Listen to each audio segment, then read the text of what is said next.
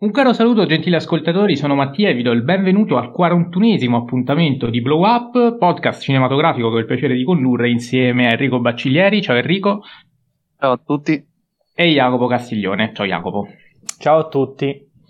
Allora, nella puntata di oggi parleremo di James Bond, saga cinematografica celeberrima che si compone di complessivamente 25 film, tutti girati tra il 62 e il 2021.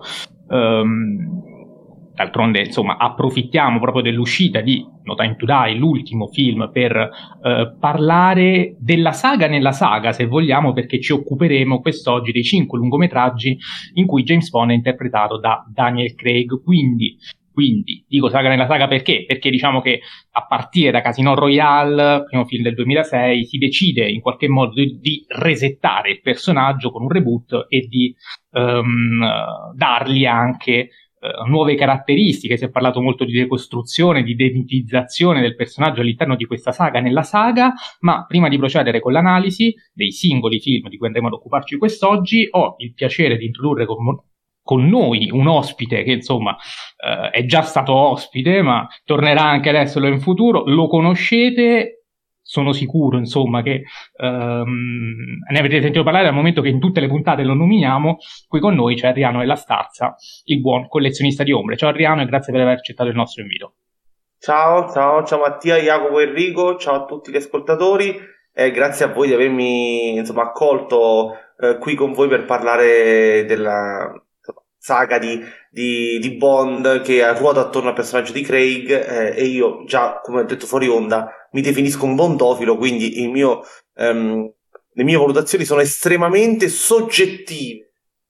Estremamente soggettive, ma insomma, dal momento che tu hai una cultura sconfinata da un punto di vista cinematografico e anche da un punto di vista bondiano, perché a differenza nostra li hai visti tutti, ti chiedo di cominciare questa puntata magari con un'introduzione che magari può, può, spaziare come meglio preferisci su tutti i James Bond, ma soprattutto magari concentrandoti anche sugli ultimi, che sono quelli in cui poi noi entreremo proprio nel vivo con um, la canonica analisi. Quindi ti lascio la parola per avvicinarci a questo mondo uh, cinematografico.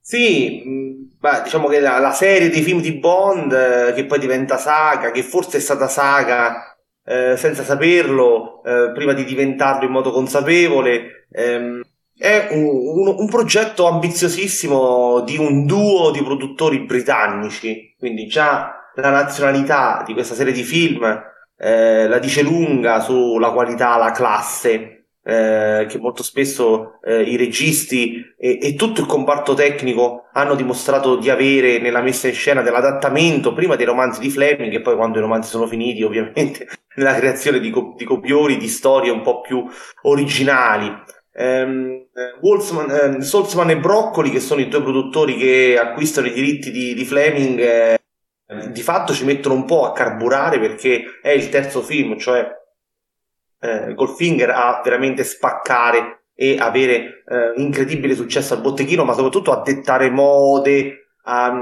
a, a, a inserirsi nel costume eh, socioculturale nel tessuto socioculturale eh, insomma, di diverse nazioni dove Bond esce e si afferma in modo davvero perentorio. Eh, quindi la scena in cui Leonardo DiCaprio in Prova a prendermi di Steven Spielberg vuole il eh, completo, vuole il vestito uguale a quello di James Bond, non è una scena, insomma, così, eh, non è un semplice omaggio eh, alla saga di Bond che Spielberg adorava, eh, ma è proprio una fotografia di una realtà tipica degli anni 60. I primi due film però sono comunque notevoli, anzi il secondo, Dalla luce con amore, eh, è per me il miglior Bond di sempre, anche dei, dei, dei, insomma, di quelli con, con, Daniel Craig. Bond ha avuto sei incarnazioni, però ecco, già passando da un Bond all'altro, cioè eh, Connery, poi Lanzepi, Lanzepi, poi ancora Connery per eh, una cascata di diamanti, poi Roger Moore con, eh, insomma, che è stato il più longevo Bond con sette film canonici ovviamente, noi stiamo parlando dei 25 film canonici ovviamente, non dei due apocrifi, mai dire mai Casino Royale con David Niven. Eh, dicevo, eh, le, le, varie incarnazioni e le varie, e, e le varie reinterpretazioni di Bond in realtà hanno infranto e hanno tradito, hanno trasgredito una delle regole più importanti della, delle, della, della, mm, del concetto moderno di saga, cioè che quando fai il reboot devi fare anche il recasting, perché in realtà Q è stato Q per eh, di fatto 17 film, eh, passando da un Bond all'altro, da una rincarnazione all'altra. Per oggi, uno spettatore cinefilo di oggi eh, alzerebbe entrambi le sopracciglia eh, se vedesse che eh, ehm, dopo un eh, cambiamento del protagonista e un diciamo così reboot che c'è stato comunque all'inizio di ogni fase eh, gli attori rimangono gli stessi, anche eh, l'attore che interpreta M, l'attrice che interpreta Moni Penny, sono sempre gli stessi. Eh, quando vanno in pensione perché eh, sopraggiunge il limite di età o addirittura eh, passano a miglior vita come Q che passa a miglior vita dopo aver girato l'ultima meravigliosa scena nel pessimo eh, terzo Bond con Pierce Brosnan, cioè Un mondo non basta. Dove appunto lascia Bond con la battuta che io cito sempre e che mi fa piacere che insomma sia diventata presso chi mi segue anche una sorta di eh, insomma, modo di dire o comunque chiavi di lettura eh, del, del, Bond fino a Pierce Brosnan e cioè si ricordi signor Bond i miei due insegnamenti e cioè non si faccia mai vedere sanguinare e, e um, ricordi di avere sempre una via di fuga. Ecco se proprio partiamo da questa battuta che fu scritta dagli sceneggiatori, de, de, de, mh, dal duo di sceneggiatori che poi tornerà in Casino Royale, eh, cioè Pulvis e Wade sono gli stessi che poi scrivono l'ultimo Bond pessimo con Pierce Brosnan, cioè eh, la, morte non, la morte può attendere, eh, quindi scrivono i due ultimi Bond eh, con Pierce Brosnan e poi scrivono i cinque Bond con, con Daniel Craig, certo affiancandosi con altri sceneggiatori, ma sono sempre loro. Quindi gli sceneggiatori degli ultimi sette Bond sono sempre loro. Um, e quindi eh, hanno bene in mente questa ultima battuta di Q che muore eh, proprio anche nell'universo bondiano, perché poi nel film successivo, il quarto con Pierce Brosnan, c'è un altro attore che non è più Q, attenzione, eh, non è un altro attore che interpreta Q.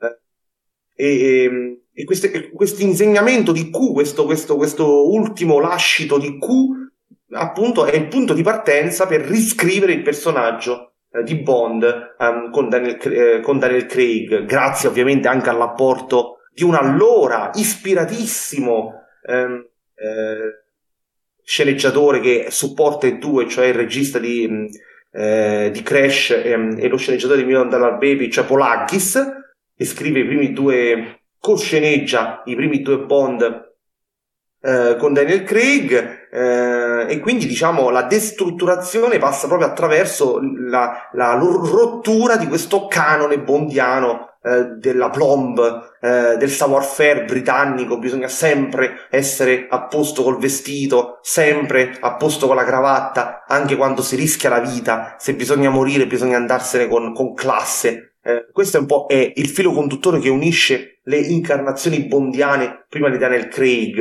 eh, e invece dalla prima scena di Casino Royale, che da sola permette di definire Casino Royale capolavoro, almeno per quanto riguarda eh, il, il, i, i, film spionistici, eh, action e, e, soprattutto i film, diciamo così, ehm, britannici, ecco, nel contesto britannico non, non ne parliamo proprio. Eh, Bond, sin dalla prima scena, sanguina eh, ed è, diciamo, ha perso la plomb che lo contraddistingue ne, nelle incarnazioni precedenti, che comunque sono diverse da di loro, perché Sean Connery è sadico, Sean Connery si diverte nell'ammazzare le persone, cioè, nell'approfittare della licenza di uccidere. Um, Roger Moore è più ironico, è più naif, è più così, insomma, chic, eh, e, e, e, si preoccupa sempre di tenere alta la bandiera britannica, sto citando ovviamente eh, una delle battute più epocali in un finale fantastico di un film di Roger Moore. E comunque all'interno dei set di Roger Moore ce ne sono un paio davvero stratosferici, cioè La spia che mi amava e solo per i tuoi occhi. Eh, sono davvero imprescindibili. Ecco, è importante notare come già solo per i tuoi occhi aveva mostrato delle caratteristiche che poi eh, Casino Royale riprende, cioè dopo la scorpacciata di effetti speciali eh, che ogni tanto i film di Bond mostrano di fare, perché crescono gli incassi, cresce il successo e quindi i produttori vogliono insomma approfittarne investendo in eh, effetti eh, abbastanza insomma, avveniristici, e questo era successo anche con Roger Moore, con Moonraker, dove addirittura Sean, um, eh, James Bond spara le pistole laser, neanche fossimo in Star Wars, ehm, va nello spazio, mamma mia, beh, quel film davvero è modesto, eh, carino per certi versi, ma modesto nel complesso, e si ricomincia, anche mantenendo Roger Moore come protagonista, si ricomincia eh, togliendo i gadget eh, avveniristici, togliendo effetti troppo speciali e, e riappropriandosi della ricetta primigenia di Bond, cioè dei produttori Salzman e Broccoli, eh, ricetta che poi è stata lasciata in eredità a Barbara Broccoli, che è la produttrice. Eh, già il fatto che ci sia solamente questa casa di produzione che fa solo Bond già, già, mi rende simpatici Bond a prescindere, cioè dei produttori che investono anima e corpo, danno tutti, tutto se stessi ehm, e chiamano le più grandi maestranze in circolazione eh, per realizzare dei, dei film. Eh, io ricordo che lo scenografo dei Bond eh, iniziali è Ken Adam, che al buon Mattia non è, non è, un nome ignoto, visto che è lo scenografo di Stanley Kubrick, ehm, giusto per citare ecco, un, un, un, personaggio che si muove dietro, dietro le guinde eh, della saga di James Bond. Qual è questa ricetta? La ricetta di, di regalare de, delle pagine di cinema ehm, reali, cioè, alla fine eh, Bond ha scritto anche eh, la storia perché eh, gli stuntman eh, hanno fatto davvero quello che noi vediamo. Certo, non l'ha fatto Roger Moore, non l'ha fatto Sean Connery, non l'ha fatto, eh, non l'ha fatto Timothy Dalton, però c'è veramente chi si butta eh, col paracadute oppure chi, chi si arrampica sulle montagne. Certo, non sono gli attori, sono gli stuntman, però si vede. Però si vede a distanza di anni quei film, anche più vecchi, mostrano un fascino hanno, mantengono un fascino particolare perché si vede la passione, si vede la, la competenza, si vede la professionalità. Io ricordo che purtroppo lo stuntman è anche morto, ehm, non mi ricordo per quale film, facendo eh, l'acrobazia prevista dal copione, quindi voglio dire,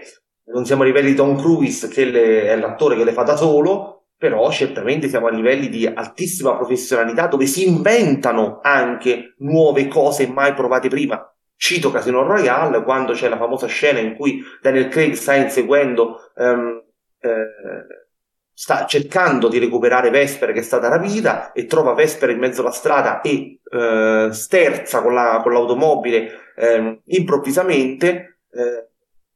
Eh, ebbene, eh, lo stuntman che era dentro aveva garantito a Martin Campbell che sarebbe riuscito a fare 5 piroette con la macchina. E quindi quell'incidente è un incidente reale. Dentro c'è uno stuntman che rischia la vita ehm, eh, con Martin Campbell che eh, aveva quasi paura eh, che ci mettesse la pelle vista la, l'altissima velocità a cui si andava.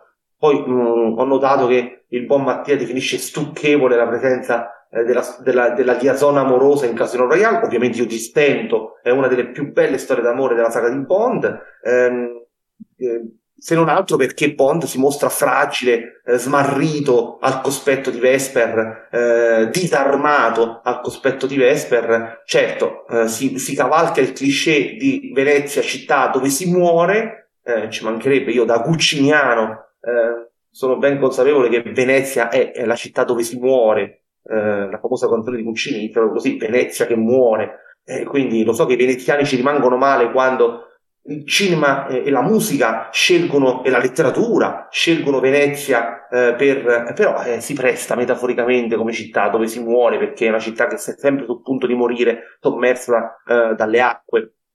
Quindi eh, c'è anche ovvio, il cliché romantico, eh? Eppure eh, Venezia. Romanticismo legato alla fatalità della morte, non romanticismo. Certo, certo, certo, però ecco, io, eh, visto che mi hai chiamato in causa specifico, ecco, il punto qual è? È il tipo di, mes- cioè non è tanto la linea romantica di per sé il problema, che anzi è fondamentale per la crescita, per la, per la formazione in quel caso del, del, personaggio, che lì si stanno mettendo le fondamenta per un nuovo personaggio, quindi deve innamorarsi, deve deve fare tutto quello che fa. Il problema è il come, che a mio avviso è veramente stucchevole. Basti pensare soltanto al tema musicale, che è odioso, è veramente insopportabile. E l'ho trovato melenso. Eh, nella fase, nelle fasi di Vespere, ovviamente mi riferisco a quelle, che tra l'altro sono poi richiamate, ad esempio anche nell'ultimo, quando la va a trovare al cimitero, ritorna quel tema musicale. No, non era mai stato, e come ci insegna il buon Enrico con le sue slide meravigliose che ci condivide, eh, i film vanno analizzati prendendo il contesto da cui partono. Bond non era mai stato, Casino Royale eh, rivoluziona Bond non solamente perché lo fa rude, lo fa selvaggio, lo fa animalesco, lo fa sanguinante, lo fa eh, svestito spesso, più spesso che altri Bond, o comunque che non sa vestire lo smoking, ma anche perché si innamora in modo romantico e perdutamente. Eh, lui che non si era mai innamorato in questo modo. Quindi bisogna sempre contestualizzare poi il film all'interno del, insomma, del, della, dell'habitat in cui il film nasce. È ovvio che la stessa storia in un'altra saga, in un altro film, in un altro contesto, eh, mi può andare bene che eh, definirla stucchevole, ma quando nel 2006 fu rappresentata in quel modo, ehm, noi, noi, che siamo chiamati a interpretare il cinema dobbiamo fare lo sforzo di calarci nello spettatore eh, bondiano del, 2000, del 2006 che veniva da quattro soprattutto gli ultimi due di, di, di Brosnan eh, molto discutibili anche nel, nel, nel delineare il rapporto uomo-donna eh, anche nel quindi erano andati veramente fuori fase da quel punto di vista. Ehm, eh, si trova davanti a una cosa del genere, che peraltro con una storia che inizia a metà film, quindi anche da un punto di vista strutturale c'è una, una voglia di osare eh, che eh, davvero eh, strepitosa perché Vesper compare a metà film sul treno quando stanno andando in Montenegro per fare quindi diciamo così per fare eh, il torneo di poker quindi di fatto eh, abbiamo questa sorta di ehm, eh, diciamo così, doppio, eh, lo spettatore rimane doppiamente spiazzato eh, perché la Bond Girl di cui Bond si innamora compare a metà film e perché si innamora, cioè si innamora, non la utilizza, non la utilizza semplicemente in modo opportunistico come spesso facevano gli altri Bond eh, nelle, nei precedenti film. E quindi da questo punto di vista io quando penso all'aggettivo stucchevole mi viene da dire qualcosa che deve coprire le crepe, che deve abbellire qualcosa che bello non è stucchevole come fa lo stucco su una parete. E qui invece non stiamo parlando di qualcosa che deve abbellire ciò che è brutto, ma che è, era quasi, diciamo così, eh, una, una sorprendente e, e, e, diventa proprio l'essenza di questa nuova saga perché se nel primo Bond con Daniel Craig eh, eh, James Bond impara a non fidarsi più delle donne eh, perché si è fidato sbagliando. Nell'ultimo Bond, eh, nei confronti di Madeleine Swan, eh, nome prussiano davvero molto interessante, scelto dagli sceneggiatori, sia nome che il cognome prussiano, eh, eh, Daniel Craig decide di non fidarsi proprio perché crede di aver imparato la lezione e invece questa volta doveva fidarsi. Quindi hanno giocato, eh, hanno, fatto, hanno, costruito questa eco niente affatto banale tra il primo e il quinto film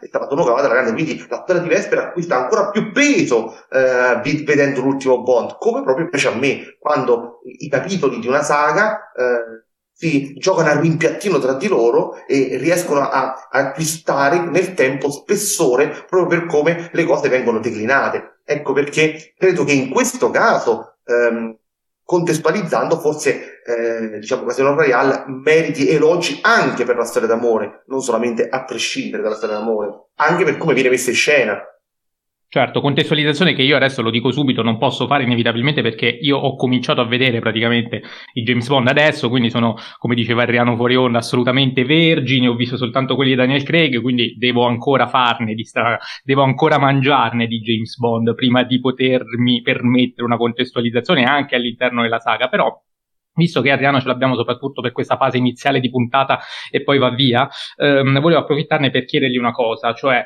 Um, abbiamo parlato della, uh, della, naturalezza con cui uh, i vari 007 si sono succeduti nel corso della saga, almeno prima di Daniel Craig. Uh, io, tra l'altro, nel, sul fondo di, di, Film TV ho letto um, quello che ha scritto Roy Menarini dei suoi ricordi di infanzia legati a 007, nel numero 39 in particolare dice che quando era piccolo pensava che, fosse, che, che Bond morisse in qualche spazio astratto tra un film e l'altro e che un diverso agente con lo stesso nome lo avesse sostituito. Ebbene, ora, qui facciamo subito lo spoiler dell'ultimo film, adesso che è morto per davvero, cioè, con quale naturalezza, come si può adesso riuscire ad andare avanti, se mai si riuscirà ad andare avanti, visto che, come dire, ehm, alla fine dei titoli di, di, coda appare la scritta James Bond tornerà. Ma tornerà nelle vesti di chi? Sicuramente un, un, uno o una, molto più probabilmente 007, torneranno, questo sì, eh, perché l'hanno detto più volte in quest'ultimo film, 007 è solo un numero e quindi eh, dietro il numero ci può essere il volto di qualsiasi persona.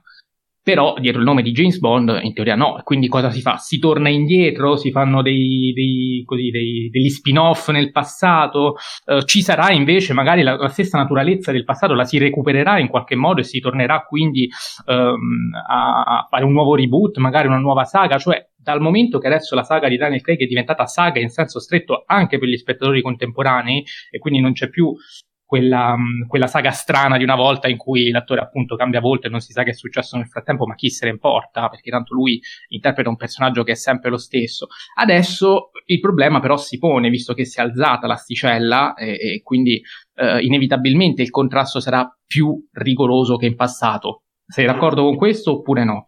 Non lo so cosa pensare. Di fatto anche Daniel Craig all'inizio, fino a Skyfall, aveva infranto uno dei canoni della saga, delle, del concetto di saga moderna perché M era comunque interpretata da Judy Dench che era presente anche eh, nei Bond con Chris Brosnan.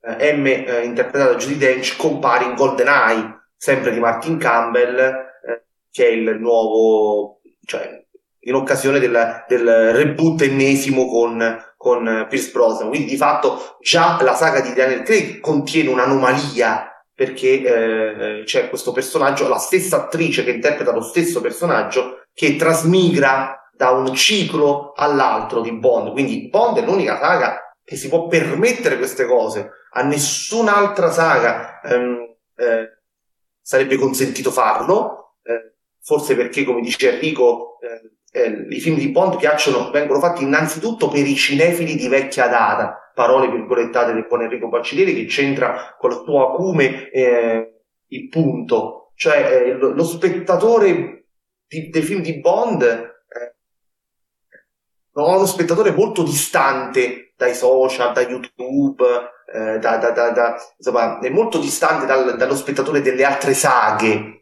Eh, quindi accetterebbe con incredibile nonchalance e con incredibile eh, serenità fatto che si ricomincia con un altro attore che si chiama sempre James Bond, eh, però mentre si ricomincia si va anche avanti perché se c'è una cosa per cui la saga di Bond merita elogi è che comunque anche nei film più semplicemente carini ehm, riescono sempre a parlare molto bene della contemporaneità, dei problemi politici e sociali, anzi quando non l'hanno fatto, eh, soprattutto i Spectre, eh, citando gli ultimi, eh, quasi ci siamo, eh, tra virgolette, rimasti male, eh, nel senso che non ci accon- i, i, lo spettatore di Bond vuole che da qualche parte ci sia un rimando alla contemporaneità politica, anche superficiale, anche di, di, di, di di traforo, anche ironica, anche cioè, qualsiasi cosa, ma ci deve, ci deve, ci deve essere in qualche modo. Uh, lo si chiami gas per cui si lotta, o petrolio per cui si lotta,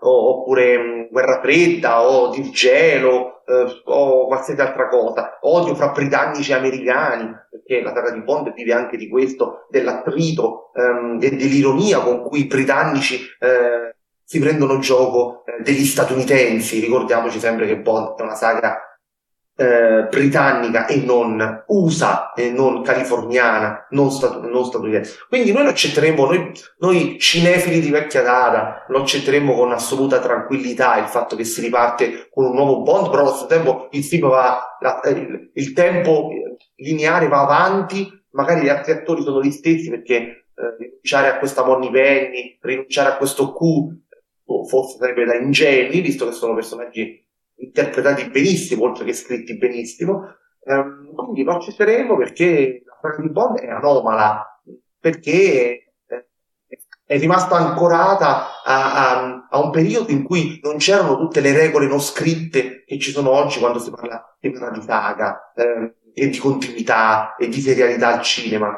Eh, e, e per dimostrare la veridicità di quello che il buon Enrico dice, che io anch'io penso, basta dire eh, che eh, la trasmettono continuamente in chiaro la saga di Bond. Io, eh, ragazzi, sarà un caso, però negli ultimi sei anni ho monitorato i passaggi in onda le messe in onda della saga di Bond perché eh, sono diventato padre sei anni fa e, e, e, e, insomma spesso e volentieri ho fatto addormentare i miei figli in braccio guardando i Bond eh, e ne, negli ultimi sei anni, eh, periodicamente, cioè una volta l'anno, tutti e 24, e 23, insomma, quando erano, adesso sono 20, i bond sono stati rimessi in onda, anche adesso, siamo arrivati a Thunderbolt, il sabato sera su Rete 4 ci sono, vengono messi in onda i bond, siamo arrivati a Thunderbolt, quindi da un mesetto vanno in onda i bond. Eh, quindi è veramente un tipo di spettacolo cinematografico e di eh, prodotto cinematografico eh, destinato a un pubblico un po' diverso da quello a cui i frequentatori di social sono abituati. E infatti il miliardo di Skyfall è storia del cinema anche per questo, perché un film di questo tipo, di questo target, se esporre il miliardo significa che è riuscito a intercettare anche un tipo di pubblico diverso e io di questo ovviamente sono felicissimo. Ehm,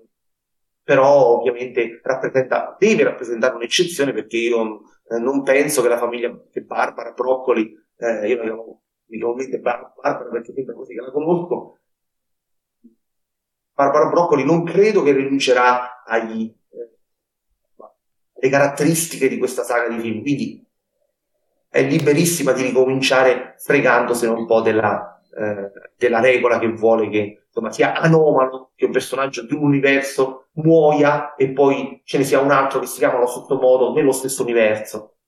Non so se ho risposto alla domanda. Nel frattempo ci scusiamo perché Mattia ha un problema di connessione. Eh, comunque io volevo chiedere personalmente ad Adriano eh, una breve analisi dei cinque film con Craig, eh, film dopo film, quindi a partire da Casino Royale fino ad arrivare a No Time to Die e poi ovviamente visto che eh, purtroppo ci dovrà lasciare eh, a breve ehm, ovviamente la, la, classifica che facciamo sempre di, di, consueto a fine episodio.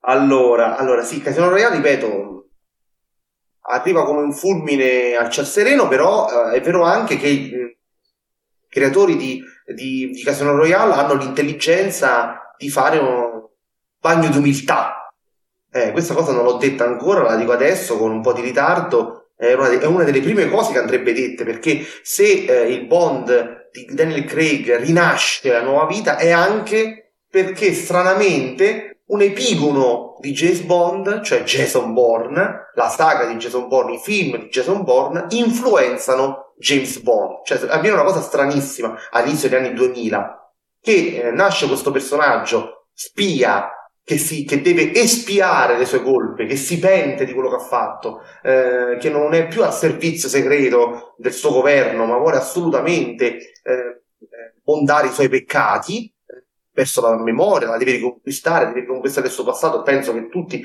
conoscano almeno um, il Jason Bourne per sentito dire di, di, interpretato da Matt Damon. Ebbene, quei, quei, erano, erano una trilogia. Bene, quella trilogia di, di, di, degli anni 2000, di inizio anni 2000, in un certo qual modo dimostra che si può fare un film di spionaggio eh, dove la spia in realtà eh, non è semplicemente oh, una sorta di ehm, indomito profittatore eh, che, che, insomma, che sguazza nella sua, nella sua, eh, nei suoi privilegi di spia ed è pronta a morire con una plomb decadente eh, e che eh, ha sempre tutte le risposte, che non è mai fragile, eh, che non è mai smarrito. Quindi in realtà succede una cosa molto strana che Jason Bourne, che come si capisce dalle iniziali eh, del nome, è figlio eh, diciamo così, putativo eh, di James Bond, eh, influenza la riscrittura dei canoni paterni eh, e quindi gli sceneggiatori prendono anche spunto da Jason Bourne, anche dallo stile di Jason Bourne che diventerà molto eh, importante per capire l'altra rivoluzione stilistica formale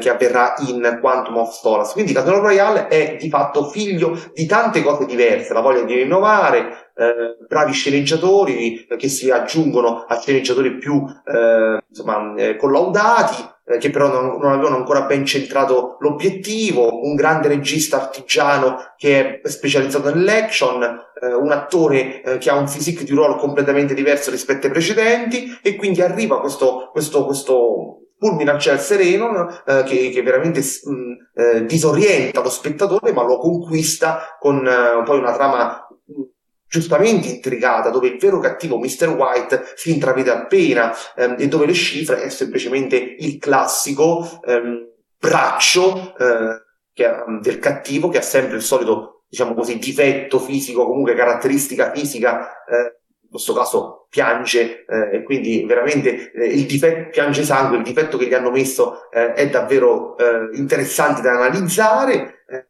si riprende il gioco delle carte, però per in modo completamente diverso rispetto ai ponti precedenti, perché non è un momento in cui mostrare la propria classe, la propria raffinatezza, ehm, e, e, e, insomma, non è un duello aristocratico il gioco di carte, ma è proprio, diventa quasi una strategia eh, politica, economica per recuperare dei soldi che eh, si è perso eh, eh, aiutando i terroristi e eh, soprattutto finanzi- accettando i soldi dai terroristi e poi giocandoli in borsa e qui si vede l'influenza eh, dell'11 settembre ovviamente eh, sulla, sulla, sull'impianto narrativo di Casino Royale perché il buon Le Chiffre vuole arricchirsi investendo diciamo, facendo fallire una uh, società aerea e comprando le azioni a prezzo uh, stracciato e, e, questa cosa insomma, avvenne a causa delle, delle, insomma, dei disastri aerei dell'11 settembre. E quindi con un action che è molto debitrice di GoldenEye perché Martin Campbell è lo stesso e quindi il primo film che mi consiglio di, di, di, che, che, mi, che, mi, sento di consigliare a chi ha visto e amato Casino Royale è proprio GoldenEye che è sempre diretto da Martin Campbell e che ha proprio lo stesso tipo di eh, agilità e di mestiere nel mettere in scena l'azione, gli inseguimenti eh, e appunto nel rendere l'azione eh, narrativa e non solamente eh, spettacolare.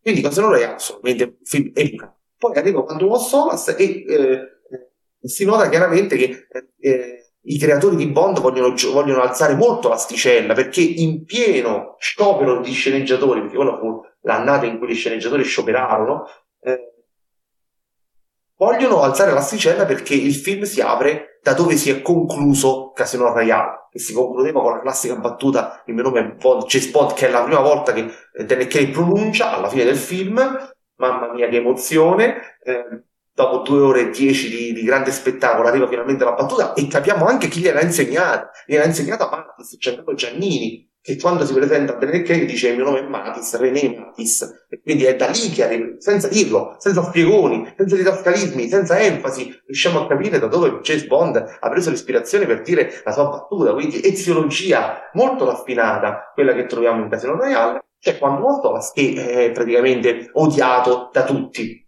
forse siamo in quattro ad apprezzare questo film perché lo apprezziamo ma lo apprezziamo perché io personalmente, oltre al tema politico, che il buon Enrico sicuramente poi riprenderà in mano um, quando avrà la parola, io mi permetto proprio di insistere molto sul tipo di uh, action borniana di cui Bond si appropria e quindi inseguimenti a cardiopalma, eh, ritmo forsennato, montaggio eh, ipercinetico con eh, infrazioni della grammatica eh, della messa in scena eh, per rappresentare questa sorta di eh, azione che è lo specchio della, della, del, del, del, dell'interiorità del personaggio, un'intimità che è lacerata dal tradimento di Vesper, dalla voglia di vendicarsi eh, del, del, del, fidanzato di Vesper che l'ha indotta a fare quello che ha fatto. Quindi c'è una ricerca forsennata di vendetta eh, che dovrebbe dare sollievo. Eh, e che invece sollievo non dà e ancora una volta Bond ci sorprende perché eh, durante tutto il film Bond si lascia dietro una scia di morte infinita, tutti quelli con cui entra a che fare, eh, con, con, cui ha a che fare muoiono, sia quelli che uccide lui e che non dovrebbe uccidere, sia quelli che eh, lo vanno semplicemente a prendere per portarlo a casa, come la ragazza che viene ritrovata morta coperta di petrolio. Eh, alla fine l'ultimo eh, suo antagonista che sarebbe l'unico che dovrebbe uccidere, che vuole uccidere all'inizio del film, cioè quello ehm, che ha tradito Vesper, cioè che l'ha fatta innamorare per eh, spingerla a fare quello che ha fatto, eh, non lo uccide. Quindi mantiene il sangue freddo e non lo fa. Anche qui senza enfasi, e quindi molti criticano questa cosa perché non è ben sottolineata, non si capisce, non lo so. Io quando vidi il film in sala rimasi esterefatto da questa coraggiosa scelta di vendetta sottratta. Eh, film cortissimo, brevissimo, con Mark Foster che forse non sa le scene d'azione, non lo so, che, che viene dal cinema art house. Eh, e che invece um, si butta a capofitto in questa avventura con una sceneggiatura bislacca perché nata dallo sciopero degli sceneggiatori e secondo me fa un, fa un, un prodotto eh, pregevole perché ha l'umiltà di riprendere quello che Jason Bourne ha insegnato a James Bond, cioè usare il montaggio per comunicare uno stato d'animo. Montaggio ipercinetico, sgrammaticato, disordinato e assolutamente eh, privo di ordine, privo di, di, di, un, di, un, una, una vocale ben chiara, perché si sta parlando in quel momento di com'è il personaggio. E quindi magari ovviamente non, è un capolavoro come per me è secondo, per me sono il secondo e il terzo Born, di Paul Greengrass, perché Paul Greengrass in quello è maestro, ma Foster non lo è, però la saga di, Born è sempre, di Bond è sempre stata caratterizzata da questa umiltà eh, dei suoi realizzatori, quindi anche un regista art house, eh, testa bassa, e cerca insomma di fare bene il compito in modo eh, però con grande classe, in modo intelligente, perché poi la scena di piena comunque è po' il fiato, c'è poco da fare. L'ultimo del palio di piena è stato davvero epocale per l'epoca. Eh, per, per, quando uscì, ne parlo tantissimo, il film è, davvero eh, vive di scene madri molto interessanti, anche quella dell'opera, che poi lì Christopher McQuarrie ha fatto meglio con Mission Impossible e ne siamo tutti consapevoli che è superiore quella di Mission Impossible. Eh, però di Mission Impossible abbiamo già parlato in una famosa diretta, quindi non stiamo qui eh, a tornare a parlare di Mission Impossible. Questo lo devo dire perché altrimenti mi sento male. Eh, poi arriva Sam Mendes e ragazzi vince il miracolo perché riprendendo molte atmosfere nolaniane e la scrittura del cattivo nolaniana, perché fa tutto parte del piano, quindi Silva si fa mettere in prigione come Joker perché fa tutto parte del piano, eh, tornando a, un, a, un, a una austerità di gadget tornando al passato, bellissima questa, cioè si torna al passato anche nelle armi che si usano, nella tecnologia che si usa, nell'autovettura che si usa, quindi non è solamente uno scavo nella memoria di James Bond, è tutto un film che va all'indietro, se così vogliamo dire, va, va in Scozia, quindi va, nella, va nelle Highlands scozzesi, nella parte più, diciamo così, eh, eh, autentica eh, della, della, del, dell'isola, ecco, eh, nel senso più ancestrale, più antica, meno, meno tecnologica, e supportato da una fotografia che definire pittorica di Roger Dickens è eh, quantomeno riduttivo, Skyfall riesce davvero a costruire un viaggio dentro il passato di Bond con una donna M che è contemporaneamente Bond Girl, cioè donna da salvare, però è contemporaneamente anche la mandante del cattivo, perché lei ha creato Silva, creando un killer e poi voltandogli le spalle. Questa è ovviamente eh, questa cosa, anche questa cosa è ripresa da Jason Bourne, perché anche in Jason Bourne vengono creati killer e poi si voltano loro le spalle e i killer sono soli. Um, e quindi la stessa cosa avviene in Silva. Però se prendiamo per eh, giusta la, le- la, regola per cui eh, il cattivo con la deformità fisica, con il difetto fisico è il braccio, come appunto le cifre, così Silva che ha la faccia quagliata dal cianuro, allora dobbiamo andare alla ricerca del vero cattivo, che di solito è nell'ombra, Dottor No, ehm, ehm, Blofeld, eh, sono sempre nell'ombra eh, dei film di Bond, no? Compaiono sempre, a un certo punto, addirittura nel finale, addirittura non compaiono mai, eh, non si fanno vedere mai in faccia. Quindi chi ha creato Silva? È sempre M. Quindi M è sia la Bond girl da salvare, senza erotismo, senza sessualità, eh, ma come madre, M diventa mother, ehm, eh, e contemporaneamente è la vera cattiva perché ha creato il braccio armato terroristico che vuole distruggere tutto e tutti, cioe Silva. Quindi davvero Skyfall riesce a creare questa geometria eh, assolutamente ricca di tensioni angoscianti a fare qualcosa eh, che infatti conquista, conquista e rapisce perché forma e contenuto si sposano meravigliosamente. Quindi se vogliamo dei Bond con Daniel Craig è forse quello che può competere con la forza dirompente di Casino Royale.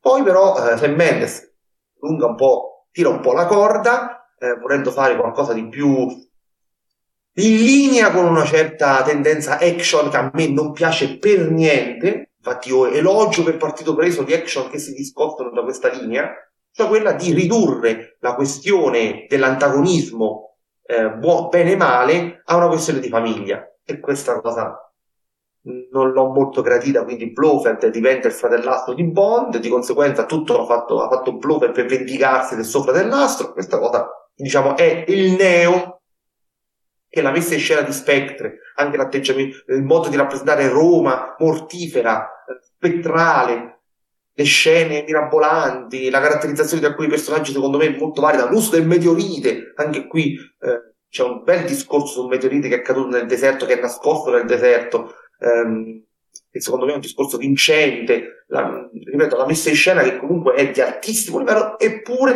ah, io quando rivedo Spectre sento il fardello di questa soluzione drammaturgica che secondo me ha il fiato cortissimo. Quando invece rivedo in continuazione Skyfall o, quando non Solas, sento che invece eh, le scelte fatte per dare l'ossatura al film sono scelte secondo me molto più efficaci e quindi Spectre alle revisioni perde punti secondo me invece Le revisioni conquistano tutti. Secondo questo è il mio modestissimo volere. Poi arriva un Fugonaga.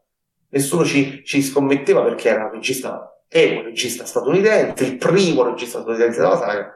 Quindi arrivano da Dai e, e tutti si aspettavano qualcosa di cioè, deludente perché non, pot- non, si poteva fare meglio di Sam Mendes. E invece, secondo me, per il motivo che ho detto, cioè per il discorso del, del fidarsi e non fidarsi, per ehm, diciamo così, la, il rapporto quindi con l'universo femminile descritto con estrema sensibilità, quindi non solamente con eh, Madeleine, ma anche con eh, insomma, l'altra donna che compare solo per una scena, adesso mi sfugge il nome, perdonatemi. Paloma? non ho capito. Anna de Armas, Paloma? No, sì, giusto. Insomma, per, per, per, per, questo modo intelligente di dialogare con la, col femminile, per il modo in cui si sparazzano di Blofeld, dimostrando appunto che il difetto di Spectre era veramente troppo ingombrante, quindi giustamente se ne sparazzano. Per il modo in cui eh, c'è il discorso della, del risparmiare il bambino, Mr. White ha risparmiato Lucifer e così Lucifer risparmia Madeleine, è interessante come si crei questa sorta di simbiosi, eh, di eco tra ehm, i due antagonisti, Mr. White e eh, Lucifer, per il modo in cui si, si, si, si gioca sull'apparenza, e questo Occhi, la recensione l'ha accentrato in pieno, perché James Bond deve fare i conti col suo apparire, con la sua copia, con, con il suo DNA, con la sua, con sua, figlia, che è poi la copia di sé, no? Quindi Bond che ha dovuto sempre fare i conti con, essendo una spia, con la sua apparenza, cioè che la spia si presenta in un modo ma è in un altro. Ecco, è, interessante notare come questo discorso della spia diventi poi un discorso del, eh, del, eh, del, dell'apparenza eh, come fardello da, da, dover portarsi dietro. Infatti, ehm, eh, questi, questi, robot, questi, questi, questa specie di virus elettronico che ti entra dentro non ti abbandona mai. Che cos'è questo virus? È qualcosa che copia il tuo DNA, che si attacca al tuo DNA, che penalizza altri DNA. Eh, cui, su cui è programmato. Quindi è interessante notare come a livello di DNA si sia proprio eh, voluto insistere sul discorso de- dell'apparenza come condanna per una spia che non riesce quindi a liberarsi eh, di, questo, di, questa sorta di schiavitù, eppure nell'apparenza, cioè nella riproduzione di sé, trova forse un, una ragione per vivere e per sacrificarsi, cioè sua figlia, eh, la tua famiglia è una proiezione di sé. Il discorso della, della, fiducia l'ho fatto prima, non lo voglio ripetere per non andare troppo lungo. Um, il discorso del passato, Madeleine Swan è un nome prustiano, l'ho già detto. Quindi No Time to Die diventa un film strepitoso per, per molti punti di vista. L'azione nel finale rinuncia alla spettacolarità per diventare sporca perché ti fa un di qualcosa comunque di, che deve segnare con la sua violenza il sacrificio finale di Bond, quindi quelli che si sono lamentati che l'azione non è spettacolare, secondo me non hanno ben colto ehm, il tipo di passaggio che Fukunaga vuole innescare nel film, da Matera all'atto finale l'azione diventa molto più caotica e eh, si rinuncia volutamente alla spettacolarizzazione. Quindi, tranne la pessima performance di Remy Malek, che conferma di essere uno dei peggiori attori eh, attualmente in circolazione insieme a Jared Leto e Ed Redmayne, credo che siano insomma, tra i più scarsi eh, eh, attori in circolazione, però eh, lo facciamo andare bene, che devo dire. Eh, ho sofferto non poco nel vederlo rovinare il bel ruolo che era stato scritto per lui, eh, insomma, tranne eccessiva lunghezza, forse, alcuni passaggi possono essere ridondanti, non lo so. Eh, questi poi sono dettagli che a una seconda, io almeno nella mia umiltà mi prendo il tempo per valutare la seconda, la terza, la quarta, la quinta, la quindicesima visione per capire se veramente è tutto orchestrato a dovere, credo che sia un bond notevole. Va bene, ti, ti, ringraziamo per questa mega analisi. Intanto do la parola a Jacopo che so che voleva chiederti qualcosa prima di andare via. Sì, una piccolissima mm, curiosità perché Abbiamo parlato di un rinnovamento editoriale, di una rivoluzione estetica e non solo con, questa, con quest'ultima saga, con quest'ultimo ciclo, ehm, un rinnovamento che poi vediamo anche nella scrittura, con un Bond più fallace, più tormentato, si analizza il suo passato, cose che non erano, non erano state fatte nelle, nelle, nei cicli precedenti. E in quest'ultimo film, cioè No Time to Die, addirittura il regista è statunitense, come hai detto tu, per, per la prima volta. Questo, secondo te, Adriano, è un sintomo di un cambiamento, di un'apertura alla contemporaneità e quindi ehm, Barbara Broccoli e diciamo tutta la produzione eh, si sta muovendo nella direzione eh, endgame se vogliamo quindi quella di abbracciare il più pubblico possibile rendendo il Bond molto più umano di prima. Eh, ci sono tanti fattori che costruiscono un ciclo completamente diverso rispetto a quelli precedenti. Assolutamente sarebbe ingenuo non tentare di accavarrare il più pubblico possibile perché la, guerra, la concorrenza è spietata Guarda, non, lo, non so dirti se eh, Fukunaga eh, ti serve, serve la produzione in senso eh, eh, insomma, per, per, un, per, avere un pubblico trasversale oppure perché si tratta di un regista eh, che sa gestire eh, diciamo così, la caratterizzazione dei personaggi molto bene perché da quello che so, cioè io ho visto Fukunaga solo nei suoi film quindi non, non come regista di True Detective però da buon Enrico che è uno dei miei punti di riferimento per quanto riguarda anche la serialità, anche per quanto riguarda la serialità, mi dice che True Detective è un'ottima serie, soprattutto la prima stagione, se non ricordo male, Enrico, correggimi. Sì, sì, ma infatti a tal proposito aggiungo, che lo volevo dire prima, ma non ti volevo interrompere, che la questione della, della caoticità nell'azione, nella sporcizia, nella macchina a mano è una cosa che avevamo già visto nel sesto episodio di True Detective. Quindi eh, c'è che... quel piano sequenza che poi è diventato storia, perché è storia da televisione, quel piano sequenza, che insomma eh, chiaramente rende l'azione molto più vicina ai personaggi. Infatti ho notato nel film anche parecchia vicinanza proprio con la macchina da presa. Quindi insomma. Sì. No, quindi non, non so, Fukunaga forse serviva anche a questo, cioè un, un regista esperto anche nel gestire eh, questo tipo di linguaggio, quello televisivo. Eh, nella sua accezione più nobile e più alta del termine. Quindi, secondo me, la linea editoriale prevede che purtroppo, io dico purtroppo perché, ripeto, secondo me la saga di Bond non ne ha bisogno, però se, se per Barbara Broccoli ne ha bisogno, e vabbè, lei eh, ha le redini eh, in mano e quindi deciderà secondo la sua eh, intelligenza, eh, nel mondo competitivo del botteghino, nella competizione del botteghino, la trasversalità è il modo che ti permette eh, di rientrare con le spese, di andare in attivo, eh, perché quando si fanno film di questa portata bisogna, eh, a, a, cioè, io sto parlando senza Covid ovviamente, bisogna fare delle cifre eh, di incasso notevoli eh, e quindi è ovvio che da quel punto di vista la saga Marvel ha segnato eh, un modello del quale, ripeto, secondo me la Bond non ha, cioè, non ha bisogno, non ha bisogno di seguirlo, quel modello. Poi se lo vuole seguire per andare sul sicuro perché si rende conto che ehm, magari le idee stanno finendo, ricominciare sarà difficilissimo, dove lo trovi un altro Daniel Craig? Cioè, comunque è stato il Bond più longevo della storia, cioè non per film, ma per anni. L'hanno corteggiato per fare il quinto Bond, l'hanno coperto di milioni per fare il quinto Bond, perché mostrando una fragilità produttiva che non si vedeva dai tempi de, de, de, della cascata dei diamanti, quando richiamarono, richiamarono Sean Connery dopo, dopo l'Asenby. Eh, sono capitate queste cose, ecco, vi ho citato l'esempio in cui eh, la fragilità produttiva è già stata presente eh, nel mondo Bond e ci si è, e, e si è stati in grado di riprendersi. Ora non lo so se eh, nel cinema di oggi ci sia la possibilità di eh, fare scivoloni e poi riprendersi. Quindi forse hai, hai ragione Jacopo nel ipotizzare quello che ipotizzi, si tratterà di una sconfitta per il sistema produttivo Bond. Ma quindi c'è già stato lo scivolone con No Time to Die? No, cioè tu no, parli no, di, di, scivolone futuro o di scivolone che c'è stato da cui bisogna riprendersi?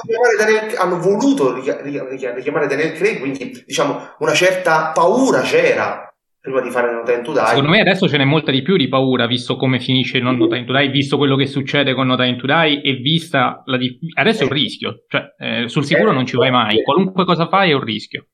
Assolutamente, però hanno dimostrato di dipendere da Daniel Craig per fare No Time to Die Certo, Come... certo, hanno preso del tempo sicuramente, però è, è, chiaro che adesso che tu devi andare a rimpostare la saga in qualche modo devi fare, eh, per quello dico, qualunque cosa tu fai c'è l'alta possibilità di non, convo- di, di non convincere il pubblico, perché come, abbiamo detto, come hai detto tu giustamente, eh, il pubblico affezionato a 007 gli piace un certo tipo di 007, che ok sì, decostruirlo ma rimanendo sempre ancorati al passato, e adesso se tu fai un cambio radicale rischi di perderti tutta quella quindi in stile eh, endgame ecco per uh, citare anche Jacopo e in quel caso lì rischi di perderti tutta la fetta di pubblico che hai faticosamente guadagnato nel tempo. Allo stesso tempo se rimani sui tuoi passi e non fai quel cambiamento c'è il rischio che eh, visto come finisce No Time to Die è difficile riprendere da capo questo tipo di, di saga. Quindi è veramente ah, complicato. però l'unica speranza che abbiamo eh, è che eh, si prendano il tempo come hanno sempre fatto, dopo ogni momento di, dopo un, ogni periodo di crisi che c'è stata, non c'è stata mai la frenesia, cioè non stiamo parlando della DC, certo. Eh, c'ha voglia, che, che non, non, non, ha, non, ha, voglia di aspettare e sforna progetti così a rotta di collo senza pensarci. Ci sono stati dei lunghi periodi eh, senza Bond, cioè dall'89 al 95, prima di Pierce Brosnan, sei anni sono passati eh, ma adesso ne sono passati sette dal, se non sbaglio. No, eh, beh, sempre sei perché eh, No Time era pronto già nel 2020. Sì, sì, sì, è vero, è vero. Eh, sono sette perché c'è stato un discorso pandemia. Eh, questo secondo me è un qualcosa a cui non devono rinunciare, cioè prendersi il tempo necessario per avere la giusta idea, anche cambiando sceneggiatori, perché comunque questi sono al, a, al timone da sette film, e quindi forse anche lavorare sugli sceneggiatori è una cosa importante. E a tal proposito mi permetto di dire che già il fatto che ci sia Phoebe Waller-Bridge, che è una sceneggiatrice anche lei televisiva, ricordiamo che ha creato Fleabag, eh, eh. quindi insomma non vorrei che magari Phoebe Waller-Bridge magari diventasse una nuova eh, eh costante della saga. Ah, io ricordo, ricordo che eh, i primi due film Bond sono stati sceneggiati anche da una donna. Sì, ma il problema non è che è una donna, è quello che ha... Vabbè, io adesso su Nota in Today parlo dopo, dai, facciamo così, se no poi litighiamo eh, con Adriano non ci va. Eh, mi sembra di capire. Però spero ti sia piaciuto più di quanto Source. Comunque, Adriano, la mini classifica? Mamma mia, la mini classifica eh, vede... Povero Adriano. Eh, mamma mia, io ho uno stillicidio. Agli, all'ultimo, parto, parto dall'ultimo posto. Vabbè, caro Enrico, ripropongo quella che ti ho fatto in privato. Uguale alla mia, allora, mi sa. Uguale alla mia, mi sa. Quasi uguale alla tua. All'ultimo posto, a pari merito, Spectre e Quando Point. Eh, poi, eh, poi, poi, poi, poi, poi, terzo posto. C'è del dissenso uh, in sottofondo, eh. Sì, mia moglie mi dice che devo abbassare il volume. Eh, allora, ter- terzo posto, terzo posto metto eh, No Time to Die, secondo Skyfall e, e primo Casino Royale. Bene. Va bene, va bene. Adriano, guarda, se vuoi rimanere, noi cominciamo, cioè ricominciamo praticamente. Chi ci sta ascoltando è uno strazzo questa puntata, no, forse, non lo so. Purtroppo, però, io purtroppo, io purtroppo vi devo lasciare, ma recupero, cioè, ascolto eh, insomma, quello che avete da dire con estremo interesse e, e spero di non svenire quando Mattia sarà No, c'è Enrico che, che difende. Eh, tu, tu, hai già detto preparati la tua opinione. Uh, preparati con Quantum of Solace, un pochino con Casino Royale. No, no, ma secondo me sarà il, la strage con Con Time to Die arriva una mazzata, eh, Adriano, te lo dico. Perché anche Jacopo non è che sia rimasto colpito, quindi uh, con No Time to Die pigliati una camomilla bella forte. Ecco. E, Va bene. No. Vabbè, mi prenderò Comunque, una voglio dire, ti abbiamo, ti abbiamo, concesso assolutamente questo, uh, questa, questa, questa, quest'ora quasi di, di, trasmissione introduttiva proprio per, fare, per portare dalla tua parte tutti gli ascoltatori in modo tale che adesso, dopo che sono stati indottrinati, hanno ascoltato la sapienza del buon Adriano. Importante prima di lasciarvi, eh, Jacopo e, e Mattia, perché Enrico già lo so, ma la saga di Born l'avete vista? Sì, no. tutta. È bellissima. Eh, perfetto. E invece con le no, no, no. Ok, vi lascio. Sì, ma io sull'action sto indietrissimo, quindi è una volta buona che recupero. Grazie mille Adriano. Adriano, grazie. grazie. Grazie. ancora, gentilissimo. Allora.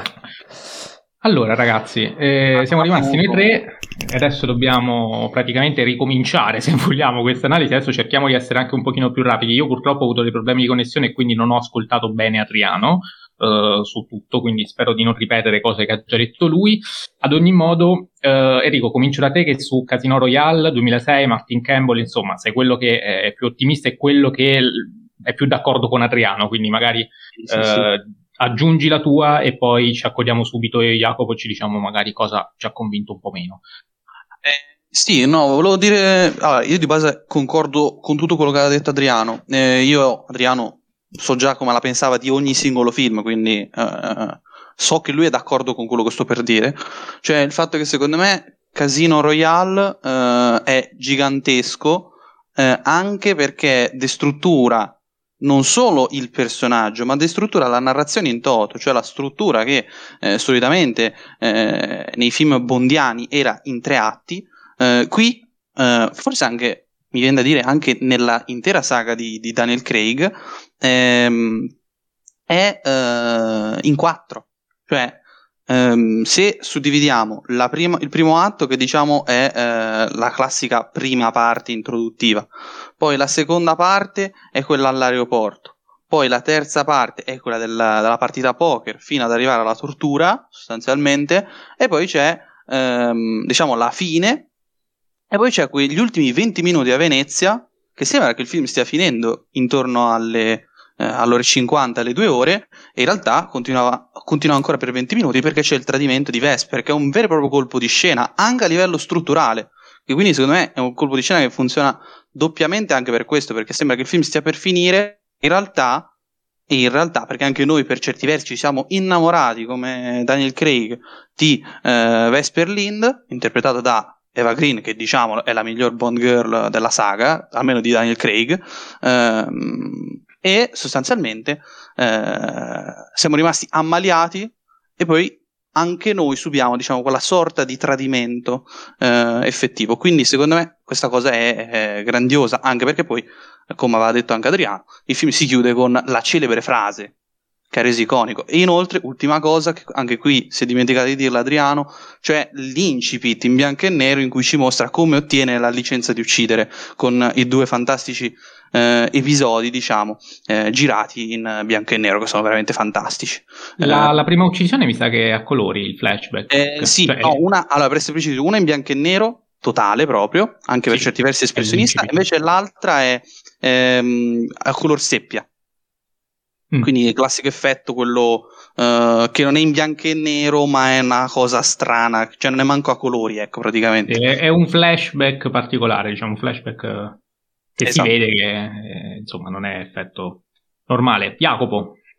Ma io sono d'accordo su tutto quello che hanno detto Enrico ed Adriano, non mi ripeto sui vari pregi, eh, sicuramente è notevole il cambio drastico rispetto ai bond precedenti e questo l'abbiamo detto perché è un bond molto più tormentato, imperfetto, anomalo se vogliamo perché eh, si innamora, si fida di una persona che poi ovviamente lo, le, lo tradirà, insomma concordo che sia la miglior eh, bond. È anche egocentrico eh, perché l'egocentrismo forse è la qualità che emerge più di tutte. Sì sì certo ma... Anche la eh, battuta sull'ascensore... Non non ci entro visto che c'è il tuo ego, una cosa del genere. Esatto, ma Martin Campbell mette, mette in luce soprattutto il passato eh, bigotto, se vogliamo, dei, dei vecchi film, perché eh, fa morire Bond, anche se non muore in realtà, però eh, ha un arresto cardiaco sostanzialmente. Ehm, poi viene torturato ehm, nelle parti intime, quindi è proprio una presa, un, una dichiarazione di intenti, se vogliamo,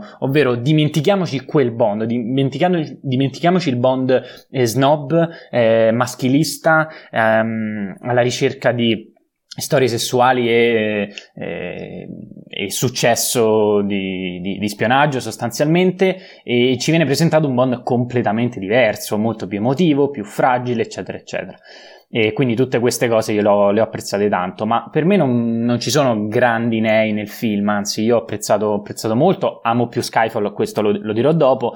Ehm, è vero che nella partita di poker, e qui sicuramente poi Mattia si allaccerà, ehm, per me non è perfetta. Però perché c'è quel, quel, finale in cui le cifre fa, compie una stupidità troppo grossa per un, per un um, matematico, per, un, uh, per, una persona rigorosa come lui, come il personaggio ci viene presentato, eh, un errore che eh, gli costerà eh, tutto eh, sostanzialmente, quindi sia il successo, cioè il, um, il denaro, eh, sia la, la vita. E, um, un errore che però possiamo, se vogliamo, giustificare con, ehm, con, la perdita di, ehm, di, fermezza che quindi grazie al, al, fascino e ai trucchi bondiani ehm, la psicologia del, del villain eh, tende a... Eh, cioè viene sminuita man mano e alla fine eh, quindi perde, perde, anche la partita di poker insomma eh, seppur con un errore secondo me troppo, troppo grande per il resto, però, la partita di poker, come tutto il resto del film, funziona a livello cinematografico e, e quindi per me è un filmone. Eh, funziona alla grande, è uno dei migliori Bond che abbia mai visto, sicuramente. Sì, allora io prima di uh, dire la mia mi riaggancio alle tue parole, ma anche a quelle di Filippo che ci ha mandato un audio, così rispondo alla sua domanda e uh, entro nel merito del film. Questa non è una domanda, ma è una popular che probabilmente farete partire dopo l'analisi di Casino Royale, ma a me quel film veramente non mi è piaciuto per niente. Ne ho parlato un po' con Enrico. Storicamente ha il suo valore, il suo posto sicuro per aver rinnovato completamente l'icona di James Bond, però è un casino secondo me sia negli intenti che nella scrittura e il melodramma con Eva Green è una delle cose più brutte veramente che abbiano fatto in quella saga e nonostante abbia appunto un suo senso, come dicevo con Enrico, però proprio roba da, da elementari. Ecco, eh, questo spero ti sia sentito. Sì. Sì, sì. Dicevo appunto, questo è quello oh. che cercavo di dire anche a, ad Adriano prima, nel senso che eh, secondo me questo è uno dei problemi, il fatto che il, il melò qui sia veramente troppo melò, troppo calcato e forse poteva essere fatto in modo, uh, non lo so, uh, meno, meno melenso, io stucchevole, nel, lui è giustamente uh, più bravo di me, insegnante di lettera, ha trovato la definizione etimologica corretta, però nell'accezione di, di, vomitevole quasi per quanto è dolce, per quanto è sdolcinata la, il tipo di storia d'amore nel finale. Questo secondo me è un problema del film, insieme alla partita di poker a cui già Jacopo eh, ha fatto riferimento. Peraltro, anche per quanto riguarda la credibilità, eh, nel senso il fatto che il Regno Unito decida a un certo punto di, eh, di fare all-in mandando James Bond a giocare a poker con Mats Mikkelsen eh, ed è una cosa che molto, molto divertente da vedere però insomma lascia un pochino il tempo che trova perché eh, nel momento in cui l'intelligence si gioca tutta la sua credibilità in un torneo di poker, se Bond vince va bene perché mazza il verde e, e chiaramente necessita quindi eh, della protezione del Regno Unito, però se perde fondamentalmente il Regno Unito finisce per finanziare il terrorismo e mi sembra un rischio un pochino, un pochino troppo, non che questo sia il difetto del film per carità, però eh, ci tenevo a, a, dire la mia riguardo le cose che non mi hanno lasciato proprio entusiasta. Ecco, mettiamola così. Questo è il motivo per cui non grido al capolavoro, questo è il motivo per cui sono stato abbastanza severo con la valutazione, che peraltro no. mi sembra sia la stessa di quella di Jacopo. No, assolutamente. Quante ne dai tu? Io per forza 4 stelle, ma non esiste voto mi- ah, okay. minore. Vabbè, 3,5, 4. Nel senso, no, comunque. cambia. E Volevo però dire che la, la, la, scena della tortura è molto interessante, forse la, la mia preferita del film, eh, soprattutto perché sembra quasi una legge del contrappasso, cioè una pena quasi dantesca per i James Bond del passato, quindi esatto. eh, mette subito le carte in tavola come giustamente dicevi e lo puniamo con fossare sui testicoli. Se siete d'accordo direi di passare al prossimo film. Sì, così iniziano le sofferenze con Quantum of Solace, Mark Forster 2008, questo qui io lo definirei un action sì, ma anche un revenge movie dal momento che tutti e due i protagonisti sono mossi da questo senso di vendetta. Uh, che a un certo punto prende il sopravvento anche, nel caso almeno di James Bond, vendetta personale che deve bilanciarsi con le esigenze chiaramente del, uh, dei suoi datori di lavoro, quindi del, uh, governative, ecco, chiamiamole così. Enrico è quello più ottimista, parto ancora una volta da lui. Cioè, Beh, più ottimista eh, entusiasta. Eh, allora, io devo fare un discorso di contestualizzazione dell'opera. Cioè, considerando tutti i problemi, ma tutti, tutti, tutti quelli che ha avuto sto film, meglio di così non poteva uscire. Ne sono convinto. Perché si è preso un regista che non è art house, come diceva prima Adriano, e non sa fare l'azione non la sa girare. Eh, la scena in aereo è inguardabile. Inguardabile quella scena lì. Eh, altre scene invece sono nec- decisamente più belle. Quelle in auto, secondo me, invece spaccano. Anche ah, Enrico, scusami, poi mi dimentico, però eh, ecco, mi sa che ci stavi arrivando. C'è Adriano che ha parlato bene del montaggio di questo film. Sì. Io sono rimasto abbastanza perplesso, penso anche Jacopo. Questo, ecco, il montaggio credo sia il difetto tecnico pre- proprio clamoroso visto che non ci si capisce niente nelle scene d'azione. Su questo sei d'accordo no, oppure no? Non in tutte, cioè, stavo dicendo proprio qui. Cioè, ah, eh, in, eh, eh, come ho detto, quella dell'aereo fa schifo perché il montaggio è incomprensibile. Ci sono secondo me anche problemi a livello eh, proprio di asse di ripresa, di struttura. Di... Anche quella iniziale, eh, Anche macchine. quella iniziale, assolutamente. Però quella iniziale, secondo me, molto meno. Cioè, que- quella iniziale ha dalla sua una grande gestione dei eh, dei, dei, campi totali che ti permettono di eh, compensare la, eh, la, la diciamo, eh, destrutturazione di questo montaggio assolutamente discontinuo e assolutamente ipercinetico.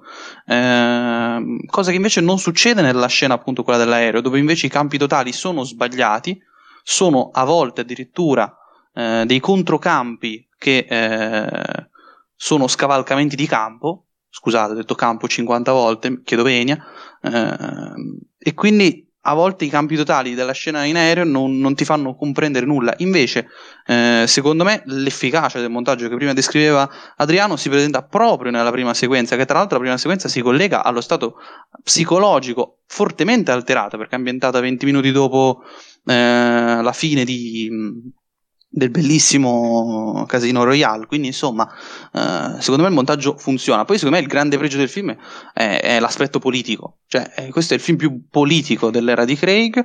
Nel 2008 c'era la, crisi finanziaria. Eh, il petrolio stava diventando veramente la cosa più, più grande. Quindi si cita Goldfinger. Eh, quindi eh, la Hunterton muore con il petrolio, mentre invece in Goldfinger moriva con l'oro. perché oggi nell'era contemporanea l'oro è meno importante del petrolio eh, e soprattutto ehm, ci, siamo ormai in una condizione, e noi italiani, qui scusate se faccio una deriva politica, eh, noi italiani dovremmo esserne consci ben più di altri, la sinistra e la destra ormai non contano più nulla, eh, si mescolano tra loro a manetta, eh, la destra che parla di, di libertà, poi in questi, in questi, giorni proprio che usci- c'è stata la scena quella lì eh, del, dell'assalto alla sede della CGL, lasciamo perdere. Eh, quindi secondo me eh, il fatto che il villain dica non mi interessa il partito di riferimento, se sia destra o sinistra, eh, a lui interessa solo di ottenere, tra l'altro fregando a livello burocratico, perché lui ottiene esattamente il 60% delle eh, risorse idriche per fregare questa legge eh, e quindi avere diciamo, tutto, tutta la gestione dell'acqua. Eh, questa cosa secondo me calata nel contesto storico, quindi il 2008, secondo me è, è una cosa veramente eh, abbastanza allarmante, per quello che definisco eh, Quantum of Solace il capitolo più politico, quello più interessante da questo punto di vista. E inoltre il villain, secondo me, spesso è poco cagato. Al contrario, invece, giustamente viene criticata la Bond Girl che in questo film, Camille, ragazzi, è veramente insostenibile per quanto mi riguarda. Eh, quindi tutto qua. Secondo me il film con tutti i suoi difetti comunque eh, rimane più che sufficiente per quanto mi riguarda. E io eh, approfitto perché anch'io penso che il pregio maggiore di questo film sia politico, ma soprattutto geopolitico, visto che, come dicevi tu, siamo nel 2008, ma qui, come, come, come giustamente tu, si parla di acqua, cioè è la risorsa idrica quella più importante delle altre. Quindi più dell'oro, più del petrolio, il problema è l'acqua. E non è un caso che si parla di cambiamento climatico, ci sono un sacco di scene ambientate nel deserto. Um, in questo senso sì, è molto lungimirante, eh, perché troviamo questi ambienti desertici, quest'acqua come risorsa primaria, e siamo nel 2008. Cioè potrebbe essere attuale ancora oggi un film del genere. Eh, Dune. Però eh, per, esempio, per esempio. Quindi da questo punto di vista sono assolutamente d'accordo con te. Eh, il, il, contesto geopolitico e, e politico eh, sono, sono, ben rappresentati, il problema è che eh, tutto il resto crolla. Cioè, eh, a mio avviso perlomeno, poi Jacopo ci dirà anche la sua, però Uh, ci sono, l'ho già parlato male del montaggio, ma è un caos totale. Secondo me sono veramente poche le scene che si salvano d'azione. D'azione forse nessuna. Io a un certo punto non capivo neanche chi sparava a chi, cioè veramente qualcosa di orrendo. Ehm, della Bond Girl sono d'accordo ovviamente, inconsistenza della Bond Girl, ma anche del villain secondo me è molto, molto, molto approssimativo, molto poco, eh, sarà anche il poco carisma dell'attore, eh, che negli altri casi forse fa la differenza, qui mh, mm, non lo so, però eh, poco appassionante. E, ehm, un'altra cosa attore, che... Cioè, lui è un grande attore, per quanto mi riguarda. Eh, non so se l'hai visto in, in italiano, eh, però lui è un grandissimo. Sì, sì l'ho, visto, l'ho, visto, doppiato, ma il film più. cioè il film doppiato peggio non è questo, ma, ma Spectre. Ehm, sì. Ad ogni modo, vabbè, è, è, un'altra cosa che mi ha infastidito di questo film sono i continui cambi di location che ce ne sono veramente troppi e alla lunga sono, sono... Curiosità è quello che ne ha di più di tutti, di proprio tutta la saga, non solo quella di Daniel Craig, di tutti. Ecco, si nota. E diciamo che la Marvel Uh, capisco da dove ha preso l'ispirazione quando decide di fare quei suoi continui, continui cambi, di, cambi di, di, luogo, di location in giro per il mondo, a volte veramente in modo inutile. Ecco, questo va detto. E, ehm, e poi qui comincia la prima, la prima, critica, che peraltro prosegue, se non sbaglio, anche in Spectre, non mi ricordo, poi me lo sono appuntato. Uh, proprio classico buco di trama. Bond che rimane al verde, senza soldi, sospeso peso, eppure continua tranquillamente ad andare in giro con il suo motoscafo, i suoi vestiti tutti, tutti firmati, tutti di gran classe, eccetera, eccetera. Cioè, cioè, la scena più allucinante è quella in cui lui è in Austria senza la carta di credito, eppure riesce a trovare i finanziamenti, non si sa da chi, non si sa come, per andare a chiedere i soldi, proprio perché non ne ha, eh, da, a Giancarlo Giannini in Italia. Quindi lui il tratto Austria-Italia, con anche il motoscafo annesso, non si sa come se l'è finanziato, però era al verde, ha dovuto trovare il finanziatore. E anche questa cosa fa molto ridere, cioè tu per trovare un finanziatore in realtà mostri che i soldi già ce l'hai, non lo so. Eh, vabbè, per carità, è una licenza poetica, chiamiamola così, è un film d'azione, stiamo parlando qui, stiamo cercando proprio, um, adesso mi viene il modo di dire, però avete capito. Um, sono cose che... dimostrano quanta, quanta, quanta, quanta, dozzinalità ci sia stata nella scrittura anche dei personaggi che sono veramente molto stereotipati, lo sviluppo è molto canonico e secondo me tutti questi inseguimenti, mirabolanti esplosioni eccetera eccetera servono più a coprire proprio questa debolezza narrativa di fondo che a intrattenere visto che non ci riescono perché non si capisce niente. Jacopo.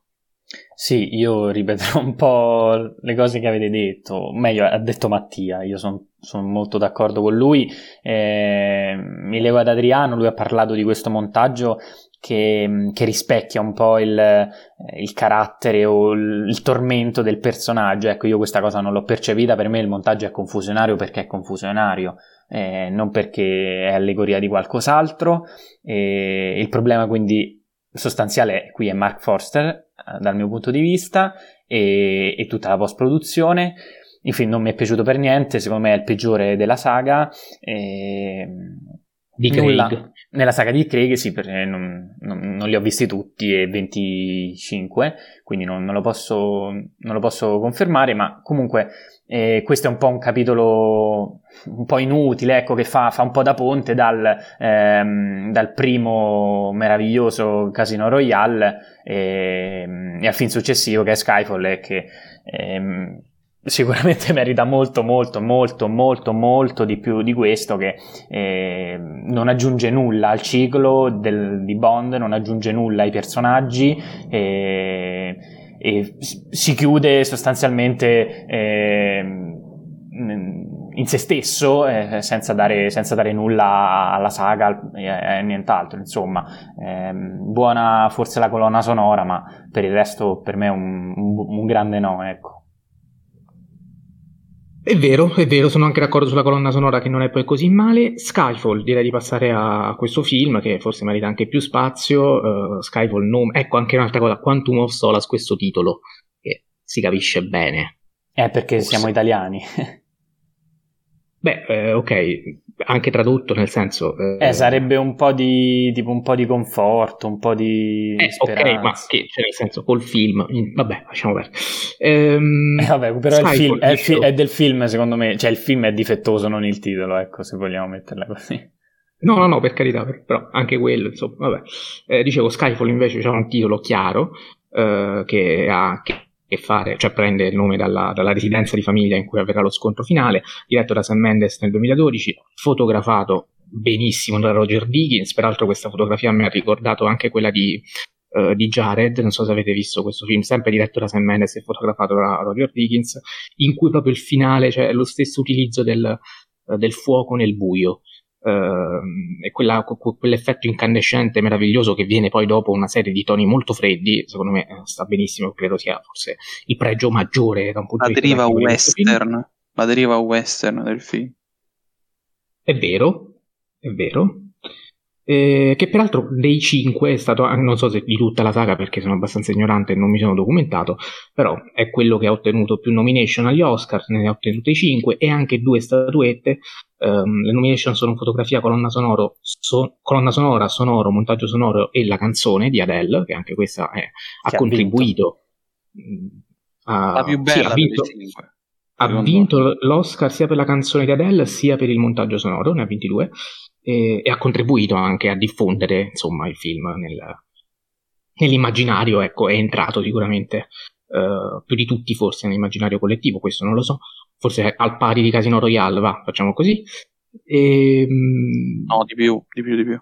Ma meno male, io non, non, volevo offendere te Adriano, però mi sembra abbastanza... No, no, no. allora... Cioè, a livello Skyfall... di cultura pop, diciamo che Skyfall... Skyfall ha innovato tanto, anche perché cioè, negli anni 2010 fare il miliardo era, non dico normale, però era più possibile rispetto agli anni 2000 e quindi eh, c'è questa piccola differenza e inoltre la canzone di Adele ha contribuito tantissimo perché è quella più nota, la conoscono anche persone che non hanno visto il film.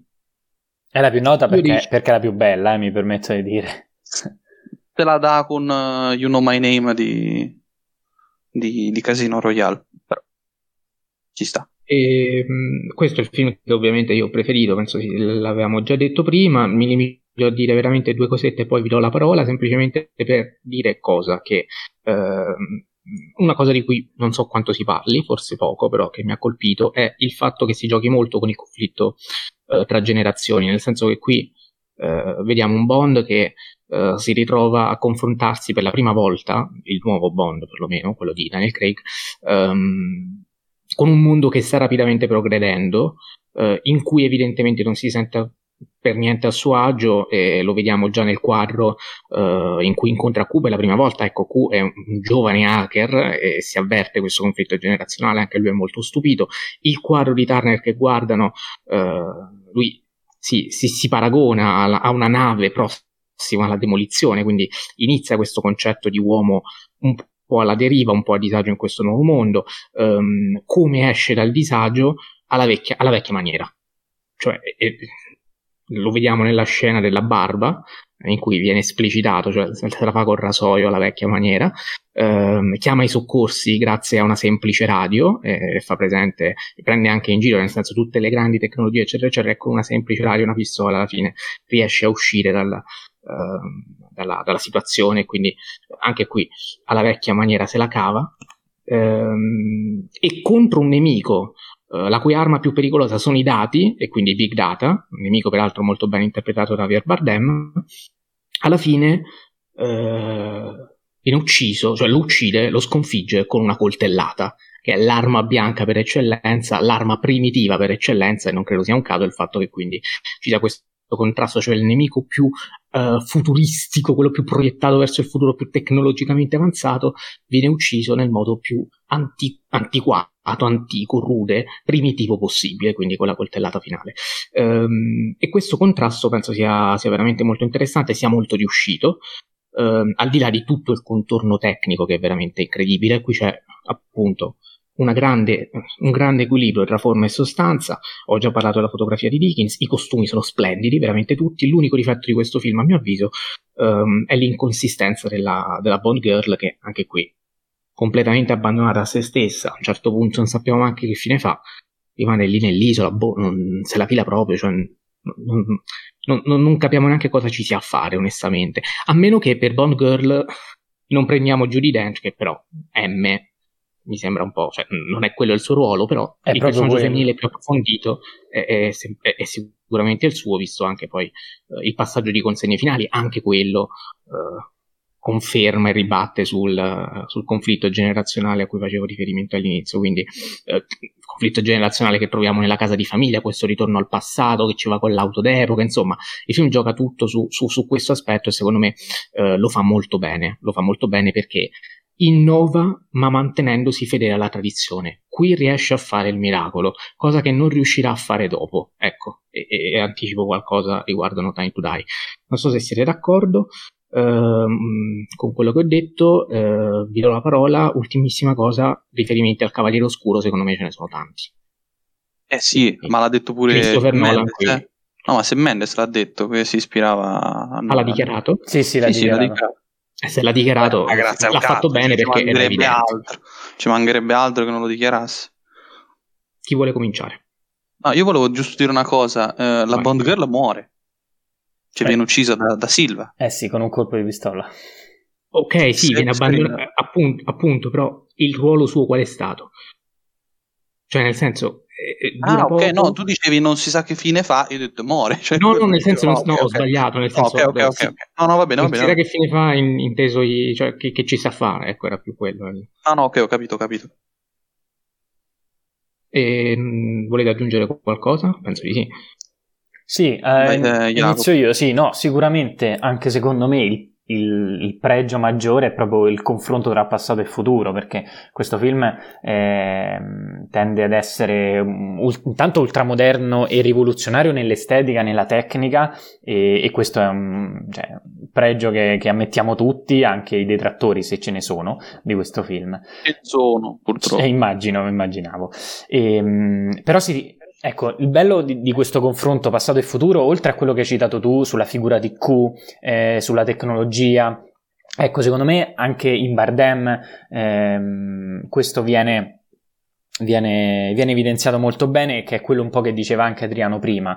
Eh, ah, ecco, io me lo sono perso. Eh, Bar- Bardem, ehm, Bardem, è praticamente un, un, anti-Bond per eccellenza perché eh, nasce come agente segreto, ehm, poi però nel momento in cui lui eh, cerca di osare, M gli volta le spalle e lui diventa un villain sostanzialmente. Ehm, gioca una parte molto simile al Joker di, di Christopher Nolan perché entra in prigione, il, eh, cioè appositamente, quindi tutto un piano ehm, pre, preconfezionato. Cosa? Faceva tutto parte del piano. Sì, sì, esatto. Ah, faceva, sì, sì, sì, faceva, tutto parte del piano. Eh, anche il modo in cui ride ricorda molto. Eh, sì, comunque, l'abbiamo già detto. È, è molto eh, nolaniano questo film. Lo stesso Bond è un cavaliere oscuro perché ehm, all'inizio del film si, si rende conto anche eh, anche grazie a, alla nuova appunto digitalizzazione quindi alla tecnologia si rende conto di essere sacrificabile, di non essere eh, totalmente insostituibile e che quindi lui eh, torna ad essere tormentato da questo suo passato e quindi il personaggio di Bond viene, viene approfondito moltissimo. E, e, la parola chiave secondo me è proprio fallibilità perché lui mh, si rende conto di, di, essere difettoso in questa nuova, in questa nuova società eh, e poi però eh, come, di, come, ha detto bene Mattia eh, alla vecchia maniera quindi ricorrendo a tutte eh, strumenti o eh, ehm, azioni diciamo che eh, coinvolgono elementi, elementi, del passato riesce poi a, a cavarsela. Ehm, il villain funziona benissimo proprio per essere un antibondiano una persona che si specchia eh, cioè è lo, è lo, specchio cattivo di, di James Bond, eh, il, Silva, il personaggio interpretato magnificamente da, da Bardem, e, e quindi è un film che funziona da tutti i punti di vista e che sempre sulla linea di Casino Royale, eh, Casino Royale eh, ci, ci, ci, riporta a quel mostriamo il passato di questo James Bond che, che nessuno ha mai fatto prima, mostriamo ehm, la sua fallibilità, ecco, qui funziona, funziona veramente tantissimo, eh, Bond veramente torna, torna, alle origini per, per, per cavarsela, e, um, Dickens è, è, mostruoso ovviamente. E, e M, ecco, la figura di M è una Bond girl a tutti gli effetti. E qui ehm, pu- mi dispiace Mattia che, non, che per, per problemi di tecnici non si è riuscito a, ad ascoltare Adriano, ma lui lo ha detto, ehm, magari dopo la riascolti, la riascolterai. Sì, l'ascolto con voi, sì, esatto. Sì. Come un ascoltatore. Perché M rappresenta anche una Bond Girl, perché è quella che lui deve salvare, ehm, ed è un personaggio che forse il mio preferito della saga, eh, rappresenta quella figura materna che manca eh, al suo personaggio. E questo è un discorso che mi piacerebbe fare nella, nell'analisi di No Time to Die, ma lo, lo accenno una, un attimo, il personaggio di, di, James Bond, di Daniel Craig, in tutta la saga, in tutto questo ciclo, viene continuamente condizionato e plasmato soltanto dalle donne. E questa cosa è una, una cosa molto, molto, molto importante perché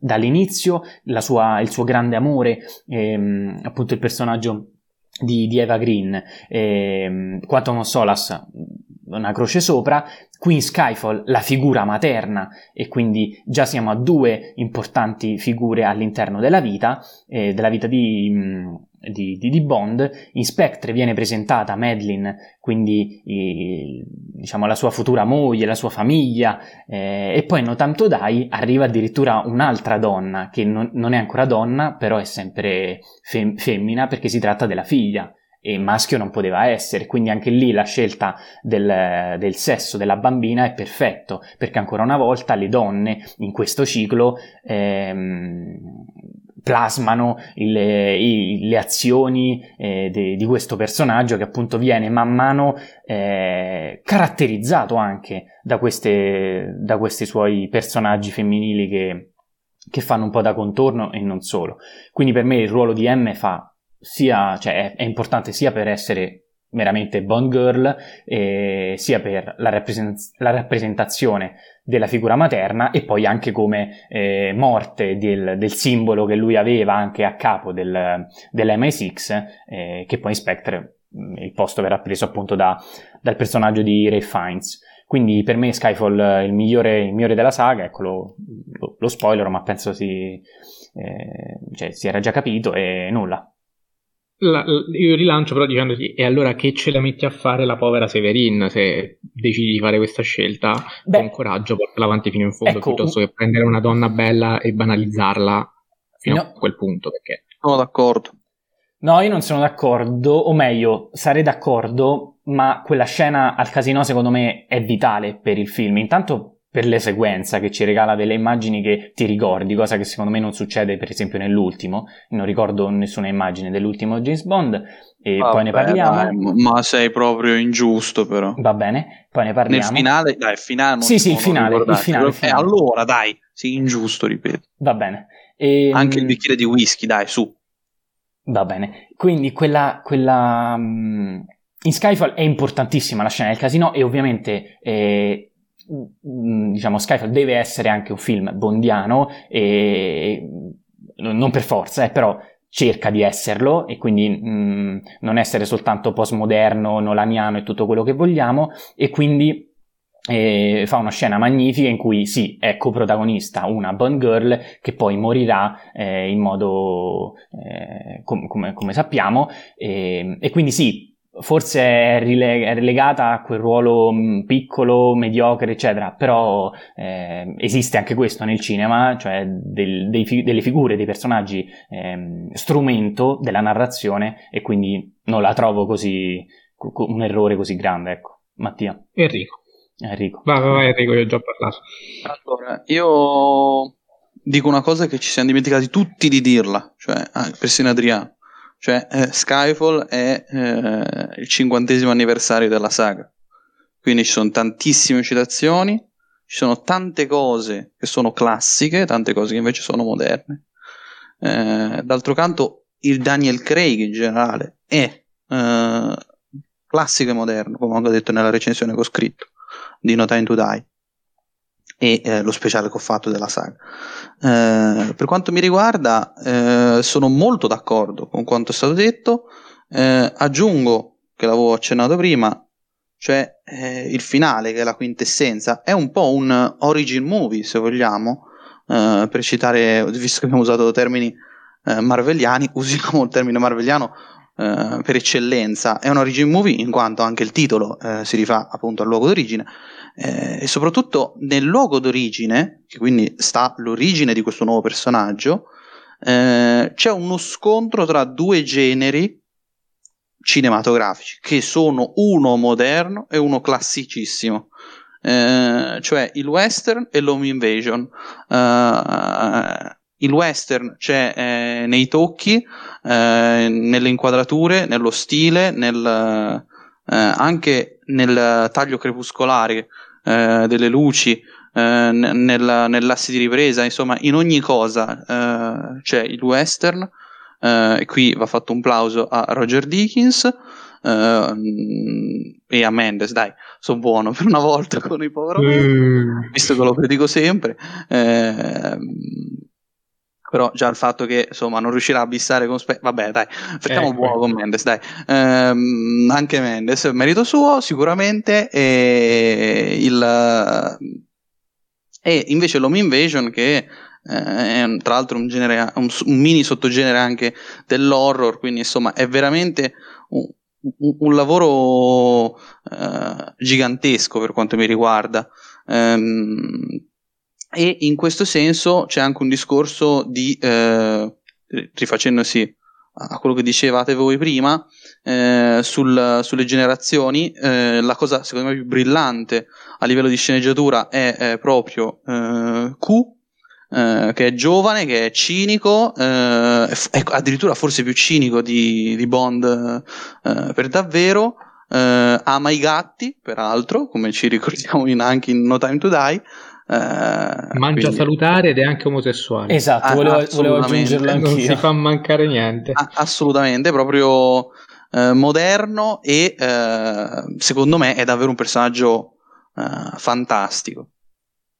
infine chiudo dicendo che ehm, anche questo non l'abbiamo detto, l'incipit in cui eh, Bond quasi muore è poi quello che unisce in questo senso torna appunto il Cavaliere Oscuro, cioè eh, entrambi sono figli che eh, la madre ha eh, sostanzialmente mandato a morire, che poi entrambi non sono morti. Quindi per quanto mi riguarda, film fantastico. Difetti, Uh, Severin è uh, una Bond girl, forse la peggiore del, de, sì. della saga Craig, anche peggio di Camille per quanto mi riguarda. Anche per me. Eh, e poi il difetto, che però non è proprio un difetto uh, in generale, è il fatto che sia de- troppo derivativo da, da, Questo è vero. Questo è vero dal Cavaliere Oscuro e quindi se bisogna cercare un grandissimo merito, finalmente diciamolo, il Cavaliere Oscuro è un filmone eh, della Madonna. Diciamolo, il Cavaliere Oscuro è un filmone della Madonna. Enrico lo ha, lo ha precisato perché tra non, non, so quante puntate, ma parleremo, forse la prossima, parleremo proprio di La Nolan. prossima, la prossima parleremo di Nolan, ma non del Cavaliere Oscuro perché quello sarà nella puntata su Batman insieme a Tim Burton, quindi... Però, so, E non ai DC ci... film e non a Joe Schumacher. No, è vero, ci sono pure quelli. No, vi prego, dai. Va bene. E tanto prima o poi facciamo una puntata anche sulla DC, quindi ragazzi. No, no, no, no, Mattia, stai scherzando? No, no, no. sì, no, sto scherzando. No.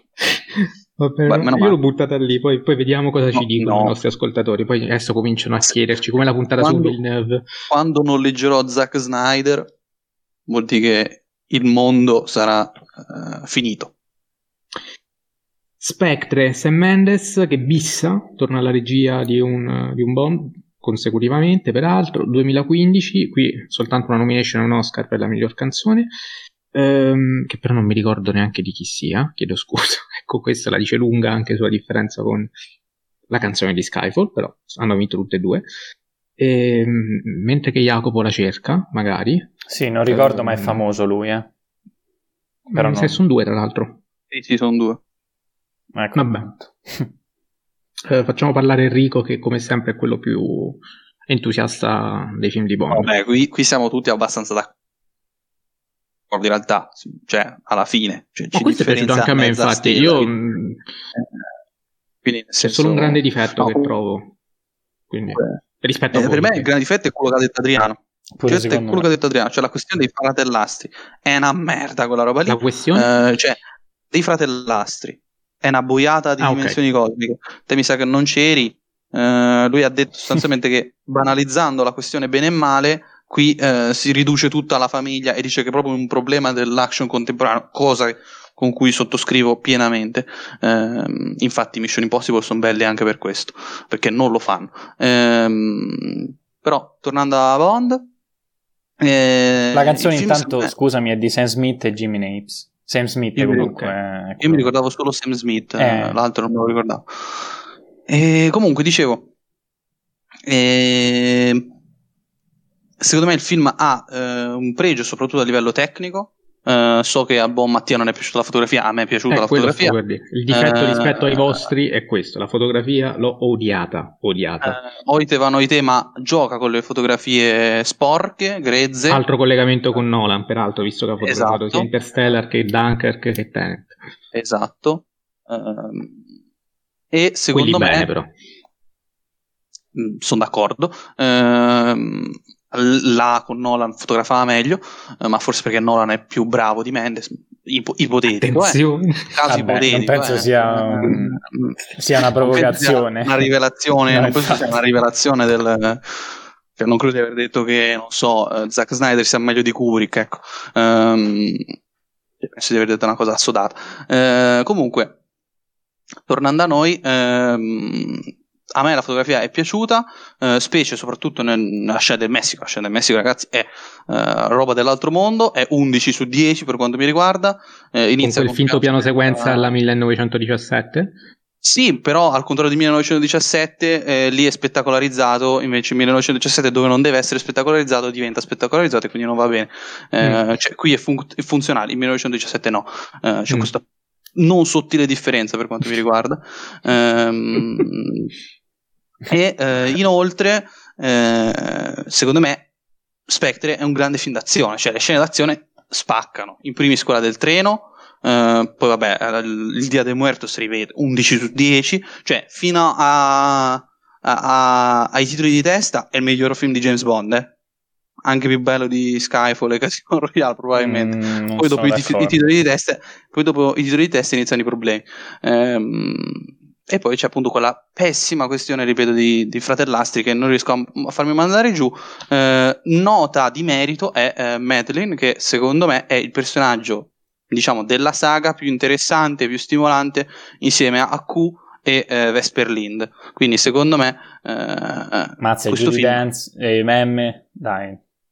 Stima M, cioè nel senso, eh, come posso dire...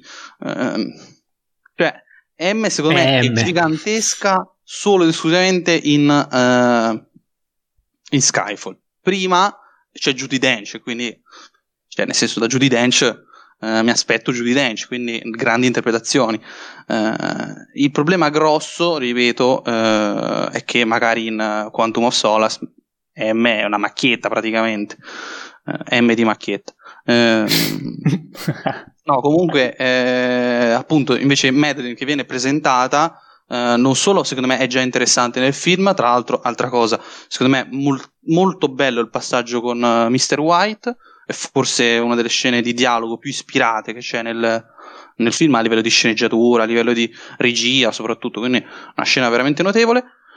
E molto più belle di quelle con Blofeld, sicuro, eh, dove invece qui Christoph Waltz rifà sempre il solito personaggio tarantiniano che ci ha un po' rotto i coglioni. Scusate. Ma non è vero, sta eh, benissimo. Eh, no, non c'ha un po' rotto i coglioni. Eh, cioè, Christoph Waltz, un fratello, però eh, basta. Sempre fa, quella, sempre fa Hans Landa dieci volte. Mi sono un po' rotto. Eh, cioè, distaccati, ecco. Eh, e infine, per quanto mi riguarda. invece Madeline è scritta bene fin dall'inizio per quanto mi riguarda e dopo in No Time to Die ancora meglio. Silenzio significativo. Eh, a voi No Time to Die, ripeto, anche io mi devo prendere la camomilla purtroppo. Io in realtà vediamo tanto... perché io Mattia non, non, ho ancora capito dove sta. Mi fa cagare a Mattia, mi sembra di aver capito. Io ci arriviamo, ci arriviamo. su Spectre dico che mh, sicuramente ecco, una co- aggiungo una cosa positiva che non hai detto: l'intrattenimento, la spettacolarità dell'intrattenimento. Cioè, qua si utilizzano gli effetti speciali veramente assurdi che prendono il sopravvento su quelli visivi in modo molto intelligente, secondo me, perché l'esplosione finale è qualcosa di... Cioè, l'esplosione non... è vera, eh? non so se lo sapete. Eh, appunto, appunto, ah. un effetto speciale, quindi non, non visivo, cioè reale. Gira e... anche su, su internet ogni tanto, su Instagram, quindi non so se la. Immagino che qualche nostro as- ascoltatore l'avrà vista magari su Instagram. Sicuro, sicuro, sicuro. Bellissimo comunque, bellissimo. E, è, è uno, una spettacolarizzazione veramente totale che funziona a mio avviso. Um, I difetti sono d'accordo con, con, quelli che hai già detto tu. Uh, il contesto geopolitico anche qui è molto debitore rispetto a quello di Skyfall, perché più o meno eh, ancora sì. abbiamo i big data come arma letale, eh, c'è addirittura uh, il, um, l'attore lì, quello di, di, di come cavolo si chiama? Sherlock, il cattivo di Sherlock che fa l'agente governativo, insomma, che vuole soppiantare gli agenti 00 con, con i droni e nuove tecnologie, quindi Moriarty, appunto, che non è Moriarty, Moriarty. sì, esatto, vabbè. Ehm, che però fa un ruolo, se vogliamo, che insomma lo identifichiamo subito con quel personaggio lì. Ad ogni modo, appunto, qui viene un po' esas- cioè, esasperato. Si, c'è continuità, c'è continuità, poca innovazione rispetto a Skyfall, molto derivativo da questo punto di vista, giustamente anche tanta spettacolarizzazione. Sul piano narrativo l'avete già detto voi, la questione dei fratelli, la questione Monica Bellucci, ragazzi. Mamma mia. Eh... Male, diciamolo. Sequenza da lì, cioè secondo me tagliabilissima. Cioè. No, ma secondo me non è tanto il problema di quella scena di scusa se ti interrompo. Cioè, il problema secondo me non è tanto la questione eh, lei recita male, eh, scena no, no, no, non, non sta... secondo me è proprio il fatto che quella scena lì è proprio cioè, inizia e finisce, dura un nanosecondo. Appunto, cioè c'è o non c'è è, è uguale. Classico omaggio al vecchio James Bond, se vogliamo che viene rimascolinizzato dopo la demascolinizzazione di la scena Monica Bellucci giusto per ricordarci chi era James Bond. E, e quindi anche controproducente da questo punto di vista perché se tu stai andando a decostruire tutta una serie di stereotipi, di, di caratteristiche di co- e, e, visto dove andrai a finire con No Time to Die la scena Monica Bellucci cioè, se, la, cioè, se avessero la possibilità oggi sicuramente la taglierebbero tutta 100% Ehm, il doppiaggio veramente brutto, è il più brutto della saga, posso dirlo. Visto che li ho visti praticamente tutti doppiati. Monica Bellucci che si è autodoppiata. Vabbè, quello neanche parliamone perché questo è sempre il solito problema degli attori non doppiatori che si autodoppiano. Anche la Golino quando si doppia in uh, uh, Ritratto della giovane in fiamme è veramente aberrante. Ma Scamarcio, tutti, tutti gli attori italiani che non sono doppiatori e che si doppiano fanno schifo. Scamarcio è aberrante a prescindere. No, si scherza. eh, sulla fotografia, vabbè, già mi sono espresso. A me dà fastidio quel, quell'effetto pastoso Uh, Mereghetti giustamente dice terrosa, lui ne parla positivamente, ma a me que- quella fotografia terrosa, costantemente terrosa negli interni, che sembra sempre che ci sta quella, questa sorta di crema molto, molto spalmata mm, tra, tra, l'olivastro e il color terra ocra, molto brutta, veramente fastidiosissima. Però mi ha ricordato quella del principe mezzo sangue, che negli interni, ma anche negli esterni gli faceva lo stesso tipo di lavoro. Non so se è e... positiva questa cosa. Eh, eh, infatti, no, io, io lo dico. C'è una, con... c'è una, sottile differenza. Il principe mezzo sangue è una puntata di Beautiful ambientata nel mondo di Harry Potter. eh, invece, ehm, questo film è un film un pochino più serio, cioè si parla di Orwell, insomma quindi no, no, vabbè, ha, ha, preso anche la nomination la fotografia del Principe Mezzo Sangue. Sì, sì, ma infatti, come dico sempre, cioè, la fotografia del Principe Mezzo Sangue è bellissima. Il problema è che è la fotografia da drammone d'autore in un film del cazzo per adolescenti. Ecco, Inspector comunque a me non è piaciuto per niente, penso sia la fotografia peggiore, quindi se questo film avesse avuto una fotografia di decente, sì, secondo me sì. Cazzo, l'ho proprio odiata, mm, l'ho odiata. Cioè, poi è, è, così particolare che o la ami o la odi, nel senso, cioè, è, veramente evidente, ecco.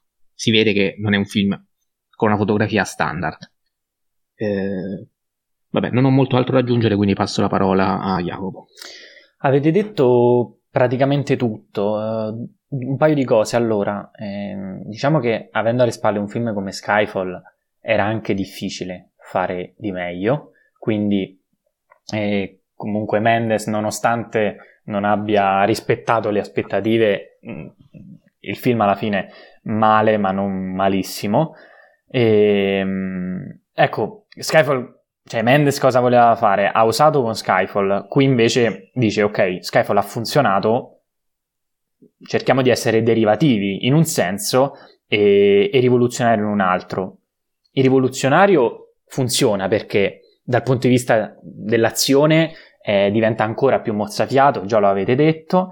Il problema è quando cerca di essere derivativo, perché secondo me, soprattutto la seconda parte, e arrivo anche al problema Christoph, Christoph Waltz eh, che citava Enrico, la seconda parte è troppo dialogata, troppo didascalica e tende ad essere completamente classica ma in senso negativo, convenzionale, non, non dà nulla al personaggio in più di, più di quello che già sapevamo, insomma per me non, non, funziona e anche la cosa dei fratelli che eh, citava Adriano eh, tende un po' a sminuire il, ehm, il, il, tutti i personaggi, ecco, tutte queste relazioni di, tra personaggi.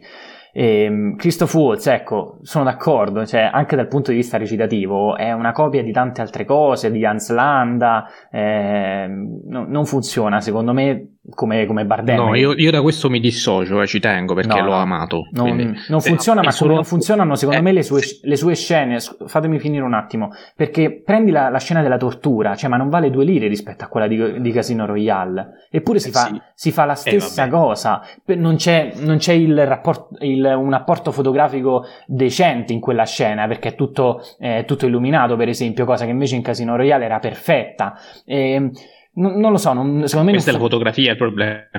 sì, ma è anche un problema di scrittura perché si ritorna comunque in quel deserto che già aveva approfondito, non, anche male, però aveva approfondito in Quantum of Solace. Eh, insomma, secondo me ci sono tante cose anche in fase di scrittura che non, che non funzionano. Eh, poi abbiamo detto, prima eh, in Skyfall ha, ha giocato con la figura materna, qui si prova a fare la stessa cosa con, con quella paterna o forse con, con, con, la fratellanza in sé, ma, ma anche questa cosa non, non funziona e, e, e, torno appunto al, al difetto che, che ci, dava, Adriano prima. Quindi è un film così, eh, sicuramente la prima ora e mezza è, è, un po' più interessante, almeno dal mio punto di vista, i primi 15-20 minuti, cioè la parte, la parte in Messico, ecco, quella siamo tutti d'accordo, che, che, è spettacolare nel vero senso fotografia della a parte. E, no, dai, no, non, non è. No, quello lì è il filtro messicano solito che mettono tutti i film americani. Siamo in Messico filtro niente. messicano non, è vero niente. non, è vero niente. Non sono d'accordo. No e... quello è Coco ti sei confuso con i film d'animazione. Bella questa. Scusa, scusate Quindi... eh, amanti di Coco scusate. E... Ehm, io non faccio parte del vostro gruppo quindi nulla, un film, un film che è sicuramente un passo indietro rispetto a Skyfall, ma, cioè, ripeto, forse qualsiasi film sarebbe stato un passo indietro, ehm, quindi per me possiamo anche passare a No Time to Die, ecco. Ah. Passiamo a No Time to Die perché se Enrico consente. No, no, consento, consento. Devo solo prepararmi okay, psicologicamente. Va bene, allora, No Time to Die, eh, qui Keri Fukunaga 2021, appena uscito nelle sale, andiamo a completare anche la puntata sulle nuove uscite. E io farei cominciare voi, facciamo così, visto che non sapete come la penso perché non ne abbiamo ancora parlato. Fa schifo, cioè è palese che ti faccia schifo. eh, sì, eh, penso si sia capito infatti, però eh, che... partiamo dal buono come al solito. Chi è il più positivo dei due? Mi sa ancora una volta Enrico. Sì, sicuramente. No, per me è un film addirittura non solo so positivo, per me è un grande film, quindi figuriamoci. Eh, ah, parto dai difetti però, visto che, mi, visto che quello sembra buono. La fotografia, questa è la peggiore della saga. Eh, nonostante oh. il direttore della fotografia sia un grande, perché è quello che ha fotografato La La Land, che è un capolavoro, eh, qui proprio sembra che si sia dimenticato come si faccia a fotografare, perché le scene di dialogo eh, è un piattume eh, c'è l'effetto soap ogni due secondi. Linus è una roba Sandgren. Scena. Linus Sandgren, sì, eh, non l'ho nominato perché eh, mi, mi, dispiace insultarlo, visto che ripeto, ha fotografato La La Land. Ehm, cioè, però, mh, mm, vabbè, la fotografia è davvero scena. Tra l'altro parecchio posticcia in alcuni a, a, me, a me neanche è piaciuta, eh, però oscena non sembra eccessivo. Comunque, no, no, okay, cioè, mi piace. È, no, è oscena nelle scene di dialogo, ecco è oscena nelle scene di dialogo. Nelle scene d'azione invece ci sta perché dà la giusta illuminazione a quelle scene che, come dicevo prima, sono eh, molto vicine al personaggio, sono molto eh, legate a un, uh, un, James Bond che eh, va molto vicino ai personaggi. Cioè, eh, nel, nella saga non aveva mai visto diciamo, una vicinanza così ristretta e soprattutto in maniera così costante nel, uh, nel film. Uh, mm-hmm. E poi, per quanto mi riguarda, il film secondo me è eh, eccellente nel fatto che chiude, eh, cioè va contestualizzato il film che è il quinto film di una saga che di base destruttura un personaggio e lo riscrive. Eh, la saga ci ha abituati eh, a umanizzare a un James Bond vero, a un James Bond umano, non un supereroe, eh, e quindi gli umani muoiono e quindi imparano da Endgame Uh, il protagonista leggendario della saga muore. Spoiler di Endgame. Iron Man muore. uh, quindi, Vabbè, insomma, non vale più. Eh, in generale, il, um, tra l'altro, facendo il dito medio col guanto di Thanos, come ci mostra il meme. Ehm, comunque, al di là di questo, il, ehm, secondo me il film, quindi, da questo punto di vista, è, è grande. Poi il personaggio di Madeleine ha il pregio di eh, riprendere elementi della, della saga passata eh, e sviscerarli. Guarda caso, il film eh, per una volta inizia non con Bond, cioè il film inizia con uh, un, un, suo flashback che ci veniva raccontato in Spectre, una delle scene di dialogo più belle di, di, Spectre. Uh, ma in generale perché le scene di dialogo di Spectre di solito sono brutte, uh, quindi per quello che erano delle più belle. E, e quindi eh, dopo questo flashback noi entriamo eh, in un contesto in cui, eh, come accennava Adriano nell'introduzione, c'è il discorso sulle donne, eh, altro elemento che è stato i- rinnovato da questa saga, che è, ripeto, classicismo e modernità. Il film infatti inizia anche con l'Aston Martin con un sacco di gadget, eh, roba bundiana al 300%.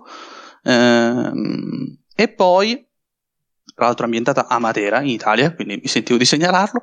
Eh, e poi infine eh, altro pregio, secondo me, del film è eh, la, eh, il rapporto con la contemporaneità. Eh, siamo stati, diciamo, eh, fermi, anche il film è stato fermo a causa della pandemia, è stato rimandato, doveva uscire a, ad aprile, il 4 aprile se non vado errato, 2020 e l'abbiamo visto a settembre 2021, quindi insomma un bel po' dopo.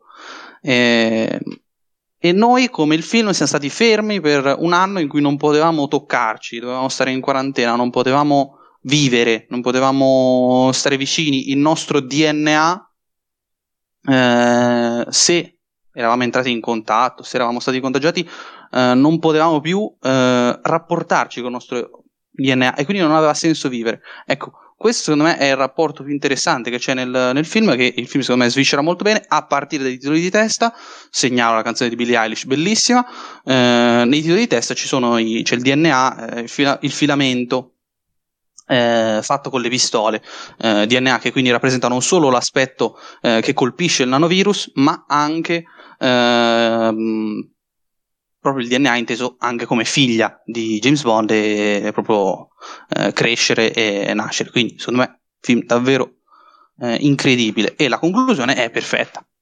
Quindi, non lo so, a, a, ora ascolto voi eh, con molta pazienza e mi armo. Sì, sul, sul, discorso Covid sono d'accordo, anche io in sala sono andato accompagnato questa volta.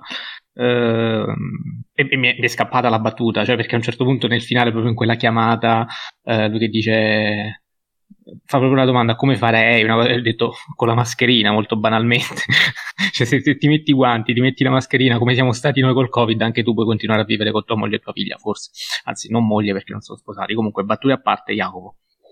Allora io promuovo questo film per, dal punto di vista editoriale perché è un film perfetto per chiudere il ciclo di Daniel Craig conclude una saga eh, all'insegna dell'emotività, quindi un Bond eh, demitizzato, come avete detto bene voi, e quindi riesce a modernizzarlo, a renderlo contemporaneo. E, ehm, da questo punto di vista, secondo me, il film riesce alla grande, il finale funziona eh, fino a un certo punto. Ora ci arriviamo. Funziona perché muore eh, Daniel Craig, mh, quindi morte del personaggio principale, ma in realtà è una fine non solo per, per lui, ma, ma anche per per, per tutto il ciclo eh, a cui, a cui ha, ha, partecipato e, e, quei razzi finali, eh, quella è forse l'unica scena che mi porto, che mi porto a casa, eh, sono molto significativi perché eh, non sono per forza negativi, ma po- potrebbero essere anche fuochi d'artificio per consacrare appunto questo, questo personaggio che a prescindere dalla sua morte fisica che cioè, che avviene nel film eh, non è soltanto un, una, un, personaggio, ma è un'idea, è un simbolo, è un numero e quindi eh, James Bond tornerà eh, obbligatoriamente, proprio perché non è, non è, soltanto una persona Bond, ma, ma mh, è una rappresentazione di un uomo, ecco. E, e su questo secondo me nulla da dire, nulla da dire anche sul personaggio di Madeleine che per me funziona e Lia Sedò è, è un'attrice meravigliosa. Problemi, allora, tanti secondo me. Intanto, ecco, un altro, scusate, finisco con l'ultimo pregio. I primi 20 minuti sono veramente grandi, eh, cioè tutto ciò che succede prima dei titoli di testa eh, funziona veramente, veramente alla grande. Eh, come funziona Enrico da, da dietro le quinte? Me lo ricorda il personaggio di, interpretato da Ana de Armas, Paloma, eh, che purtroppo è relegato a 10 minuti di film e non, non dà nulla alla, alla, pellicola in senso stretto, però eh, funziona come mini, eh, mini, mini scena action, insomma. Comunque, passiamo ai difetti. Allora, uno già l'avevo detto, ovvero mh, mm, io, a parte l'ultima inquadratura proprio con i, con i razzi, eh, cioè non è l'ultima inquadratura del film, ma l'inquadratura dei razzi che vanno a uccidere eh, definitivamente il personaggio di James Bond, io non mi sono portato a casa nessuna sequenza, nessuna. Ed è incredibile come nel trailer già il, la scena, per esempio, della moto a Matera sembrava qualcosa di mozzafiato, poi vai a vedere il film ed è due secondi e se ti guardi il making of è molto più interessante. E c'è un problema, secondo me. E, e questo avviene, secondo me, in tutto in tutto il film, non, mm, la fotografia non aiuta sicuramente, non, non c'è un, una scena, una sequenza che io mm, mi ricordo in modo, in modo, nitido, ecco, e questo secondo me è un grande, grave anzi problema. E poi eh, l'altro grande difetto secondo me è proprio il cattivo, il villain, interpretato in modo pessimo da, da, un, da, un, attore pessimo che è Rami Malek che ha rubato eh, l'Oscar a Christian Bale con, con l'interpretazione nel film eh, Bohemian Rhapsody e, ehm, perché funziona male? Intanto perché è un, è un villain costruito a tavolino, un, villain a cui non ho creduto, il villain che eh, cerca di essere l'altra faccia de, de, della moneta, diciamo, di Bond, perché è legato a Madeline, eh, eccetera, ha delle caratteristiche che ha Bond, però in, in senso opposto. E questa cosa non funziona assolutamente perché non ha nemmeno, eh, non, non, si vincono le, le, motivazioni per i quali sta, sta agendo in quel modo, quindi io prego Enrico di spiegarmi il perché di tutto quello che fa durante il film. Il villain, eh, villain che... Soldi. Aspetta, ma il Poi problema è che lui... Cos- quanti soldi ha speso per costruire tutta quel- quella produzione nell'isola con i silos, eccetera? ma lui lo sta facendo per soldi. Sì, ma lui i soldi già ce l'ha, è quello il problema. Quindi non, non è una motivazione valida. Secondo me. Allora, inizialmente agisce per vendetta, poi eh, oltre alla vendetta ci aggiungi i soldi. Va bene. E, ehm, non ci credo. Secondo me il personaggio, se, se sono queste le motivazioni. Sì, dico, secondo me non, è, non sono motivate in modo, in, in modo razionale, ecco, e, ed è una copia bruttissima del personaggio di Javier Bardem, quello sì che ehm, era distinto dalle stesse caratteristiche di Bond, ma all'opposto, quello funzionava, Silva funzionava, eh, il personaggio di Rami Malek, di cui non ricordo il nome, non funziona.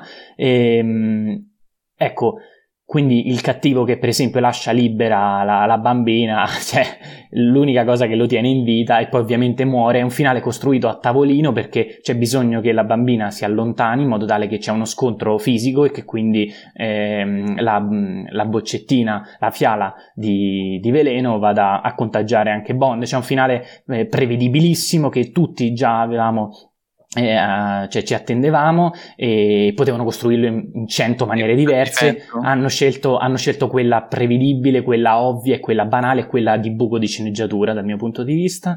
E, ehm, ecco forse un altro pregio ecco ma io, io l'ho già detto promuovo il film ma Zimmer secondo me nelle ultime scene fa un lavoro buono. E quindi cioè, è un Zimmer positivo rispetto ad altri film e non tanto quanto Dune dove invece secondo me ha, ha fatto di meglio.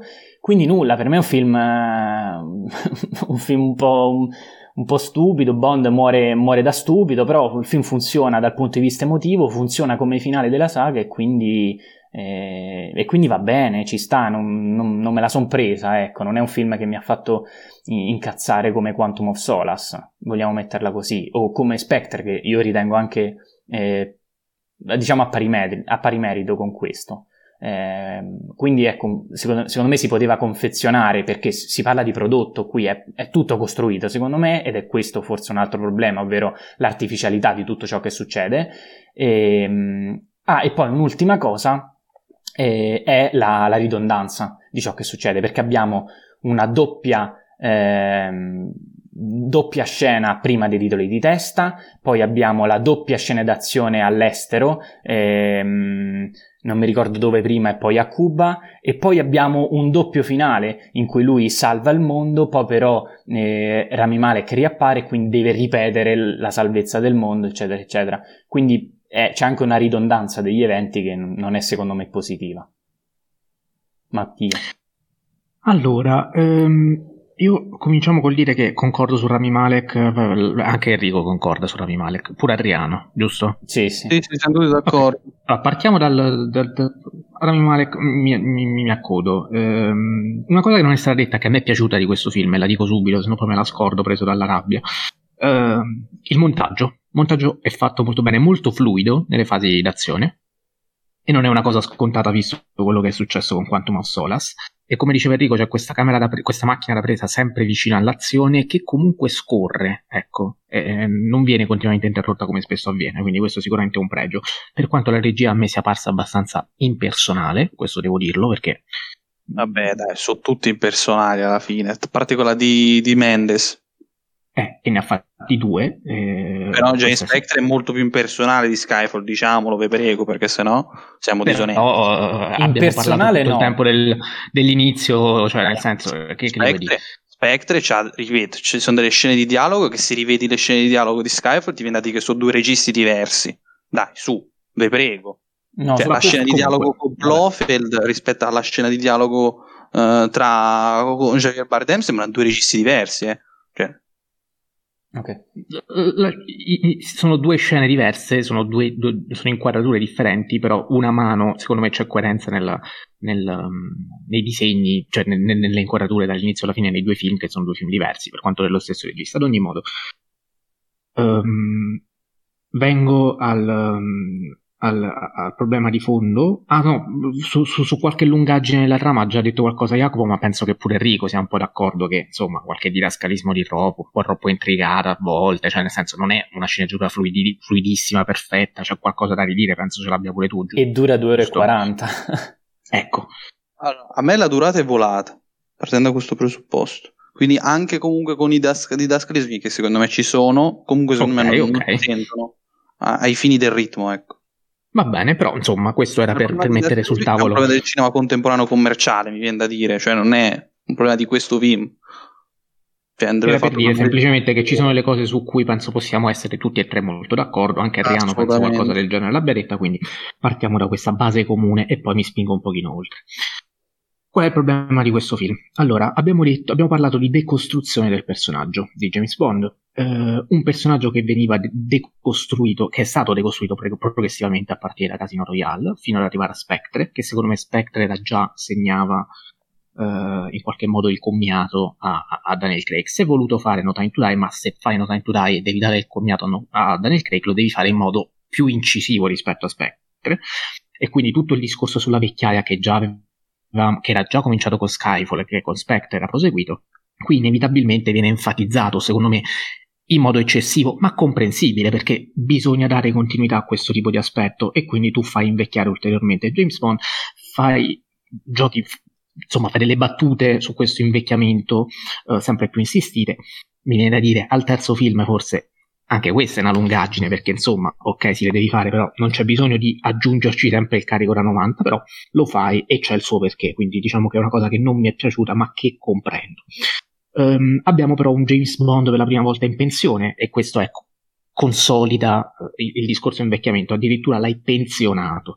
Um, abbiamo un James Bond che viene demascolinizzato all'ennesima potenza e questo va in clamorosa controtendenza rispetto a Spectre e rispetto a Skyfall, non perché lì non venisse demascolinizzato, l'abbiamo detto all'inizio, il demascolinizzamento, scusate se l'ho detto male, comincia comunque con Casino Royale, quindi va bene che tu me lo fai, però se nel mezzo, ecco, mentre in Skyfall, e in, in Spectre no, ma in Skyfall si era riuscito a fare quel, quell'operazione bellissima a cui avevo riferimento prima, cioè l'equilibrio tra il nuovo e il vecchio, è perfetto in Skyfall. Um, qui invece diventa il, il, peccato originario di questo film. Cioè, uh, secondo me non c'è questo tipo di equilibrio. Perché? Perché abbiamo il James Bond che è vero si è invecchiato, è vero si um, è in qualche modo demascolinizzato e, e, qui Ana de Armas non è vero che non è, uh, che non è, non è utile, è utilissima perché rifiuta James Bond, anzi lo rende ridicolo perché eh, c'è la scena in cui sono nel magazzino e c'è lui mm, che vero, deve vero. dire ok è arrivato il momento, il, il, classico James Bond avrebbe fatto sesso subito e invece lei dice no guarda ti sto a mettere il vestito come ti viene in mente, non ti avvicinate, un povero vecchio. Ecco, quindi c'ha, c'ha anche questo il suo ruolo, ma tutto questo si pone in contrasto, secondo me, con l'idea di voler, eh, de- dell'essere comunque legato al... Al, come dire, a, al vero, al vero e proprio James Bond, che comunque secondo me resta maschilista perché, eh, e vengo, vengo veramente a, al vero problema, abbiamo parlato del femminismo e del fatto che questo fi- in questo film James Bond è circondato da tutta una serie di donne. eh, abbiamo parlato del fatto che c'è 007, voi non l'avete fatto, l'abbiamo fatto con Adriano, c'è un 007 donna, nera, eh, che in qualche modo sembra voler stare un po' il testimone. Eh, abbiamo un James Bond innamorato, un James Bond che per l'amore della sua famiglia, visto che è anche padre di famiglia per la prima volta, decide di morire. Non muore, decide di morire. Ebbene, io penso prima di tutto che cioè, allora, ho, messo qui sul tavolo tutta questa serie di dati per dire che cosa? Che sicuramente si è voluto cercare di dare fem- un'impronta estremamente femminista a questo tipo di film. Penso che su questo siate d'accordo anche voi, giusto? Beh, ma è normale. Certo. È normale, lo accettiamo. Qual è il problema? È che se tu mi dai l'impronta femminista costruendo un personaggio come quello della 007 donna e me la scrivi malissimo, eh, come fanno, perché è, è il personaggio più odioso. Cioè il personaggio che dovrebbe rappresentare, se vogliamo, il futuro, il passaggio di consegne, l'emblema del femminismo, è quello più odioso di tutti. Uh, perde sempre il confronto con Bond, con James Bond, lo perde sempre, tutte le volte che sono in competizione, lei esce sempre sconfitta. E, e James Bond esce sempre alla grande. Quindi tu vuoi, stai costruendo qualcosa che vuole essere femminista, ma, ma fai sempre vincere il maschio. A un certo punto lei si arrende pure perché ti dice pure: No, guarda, richiamatelo 007 perché è veramente bravo. Avete ragione voi. Io non valgo niente, sono una pippa e lui è più bravo di me. Richiamatelo, dategli l'agente 00. All'inizio era un po' insospettita del numero, magari no, dategli proprio il 007, è più bravo lui di me, lo ammette. Quindi qui c'è una volontà di dare un'impronta femminista, ma c'è la resa del femminismo al maschilismo di fondo, che è il contrasto, se vogliamo, che. Eh, la contraddizione che in Skyfall era equilibrio, il nuovo col vecchio, qui diventa un autogol, perché il nuovo, il femminismo, col vecchio, maschilismo se vogliamo, ci perde. E ci perde anche nella scelta finale di Bond, che decide di morire e fa una scelta clamorosamente patriarcale, perché James Bond, il James Bond, eh, cioè la scelta che fa è quella che avrebbe fatto Sean Connery, perché è un James Bond innamorato, ok, Sean Connery non lo era, ma lui fa una scelta assolutamente egoistica, perché nella telefonata di un minuto con la moglie e con la figlia avrebbe potuto dire guardate, io resto da qua da sta situazione, me ne vado, adesso un modo per tirare su la famiglia, per starvi vicino a distanza, lo si trova. Cioè, scegliamo, mettiamoci a tavolo, intorno a un tavolo, decidiamo insieme cosa fare. Un padre di famiglia moderno, contemporaneo, che è aperto a, a, alla donna, alla figlia, alla moglie, non, la, non, non, prende la decisione egoista e patriarcale in totale autonomia di, di non vivere perché non ne vale la pena se, non posso, se, non mi posso avvicinare, perché quindi devi essere padre di famiglia soltanto se fai sesso con tua moglie e accarezzi tua figlia, non puoi essere un padre di famiglia anche a distanza, non puoi dare il tuo sostegno, il tuo affetto anche in altri modi diversi dalla vicinanza fisica. Tutte queste cose sono cose che stridono tra loro, secondo me, e lo fanno in modo clamoroso.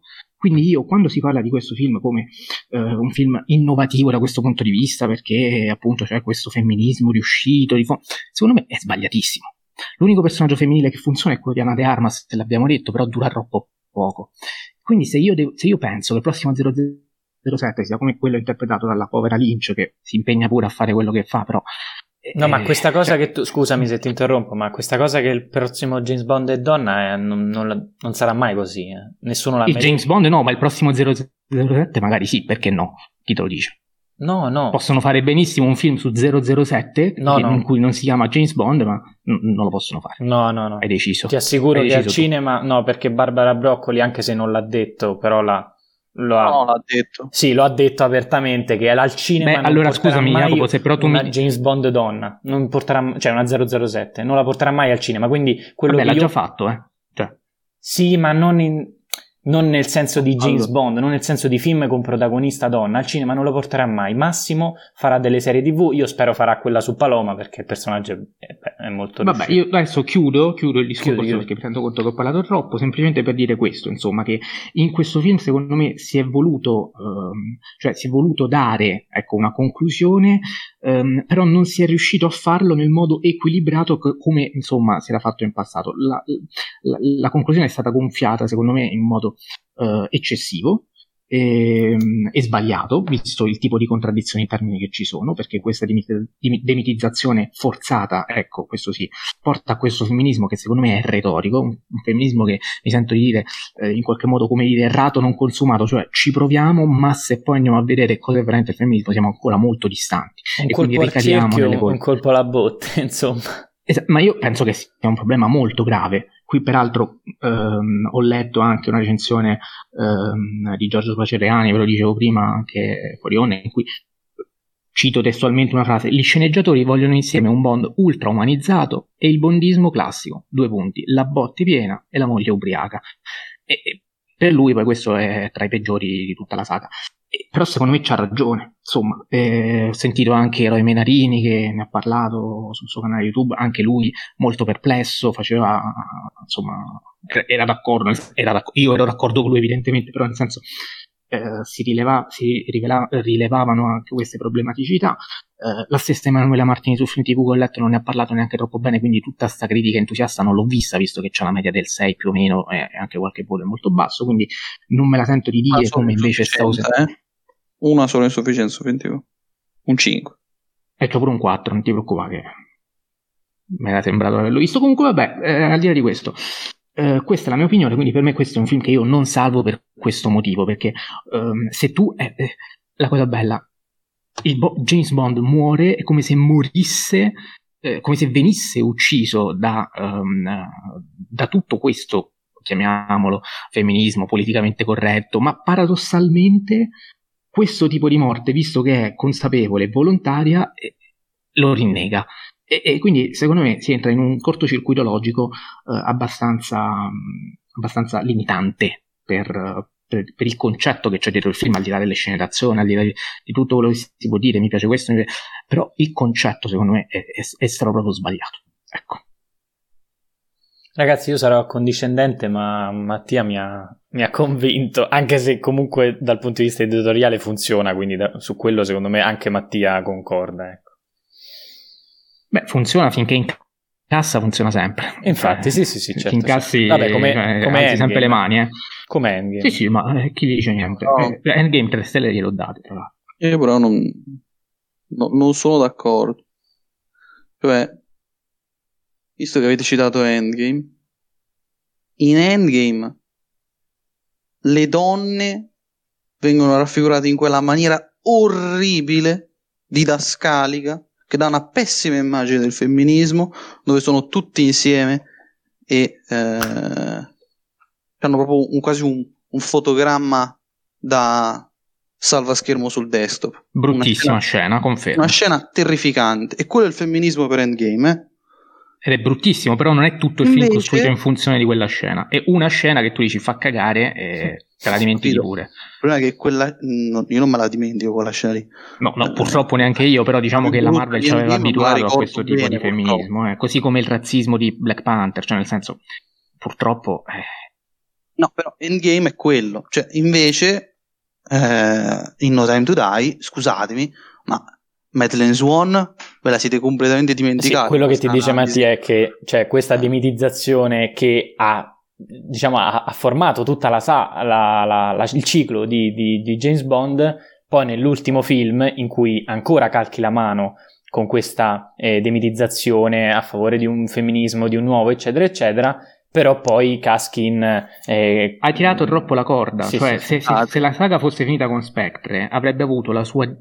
la demitizzazione finiva con più dignità secondo me, perché in Skyfall l'esperimento era perfettamente riuscito, in Spectre tutto questo non si nota, cioè c'è la continuità con Skyfall, si comincia a chiudere il cerchio e ci sta, cioè nel senso, invece se tu cerchi a tutti i costi il finalone eh, e quindi devi necessariamente tirare di più la corda, fai eh, chiaramente le contraddizioni che ci sono e sono inevitabili perché anche in Skyfall se vogliamo ci sono le contraddizioni lì però funzionano perché sono lì per la prima volta perché vengono accennate perché per tutta una serie di motivi. Qui dovendo tu esasperare dovendo tu concludere necessariamente perché lo sai che devi farlo eh, esageri e secondo me il troppo stroppia e questo è quello che è successo. Comunque vabbè. Scusate, però mm, Madeleine cioè torno al mio discorso. Eh, Madeleine pur di salvare la figlia e, cioè, fa tutto il contrario, cioè la mette mh, in una situazione addirittura peggiore di quella di prima. Cioè, se vi ricordate, uh, a forza di starla attaccato, poi uh, Malek se ne va con la bambina. Uh, inoltre, chi se ne va, scusami? Rami Malek con la bambina. Eh sì, ma poi la e, lascia senza un motivo. Ah, altra scena pure quella. C'entra, cosa c'entra questo con quello che sto dicendo? Io ah, sto parlando so, del no, okay, di Madeleine. Continua. Sto dicendo che Madeleine viene allontanata perché se ne va rami male che poi viene allontanata da lei con le guardie perché lei, Madeleine, vuole salvare la figlia. Questo sto dicendo, non c'entra nulla Malek, mo. No, no, ok, non avevo solo perché la scena, ad esempio. Eh sì, okay.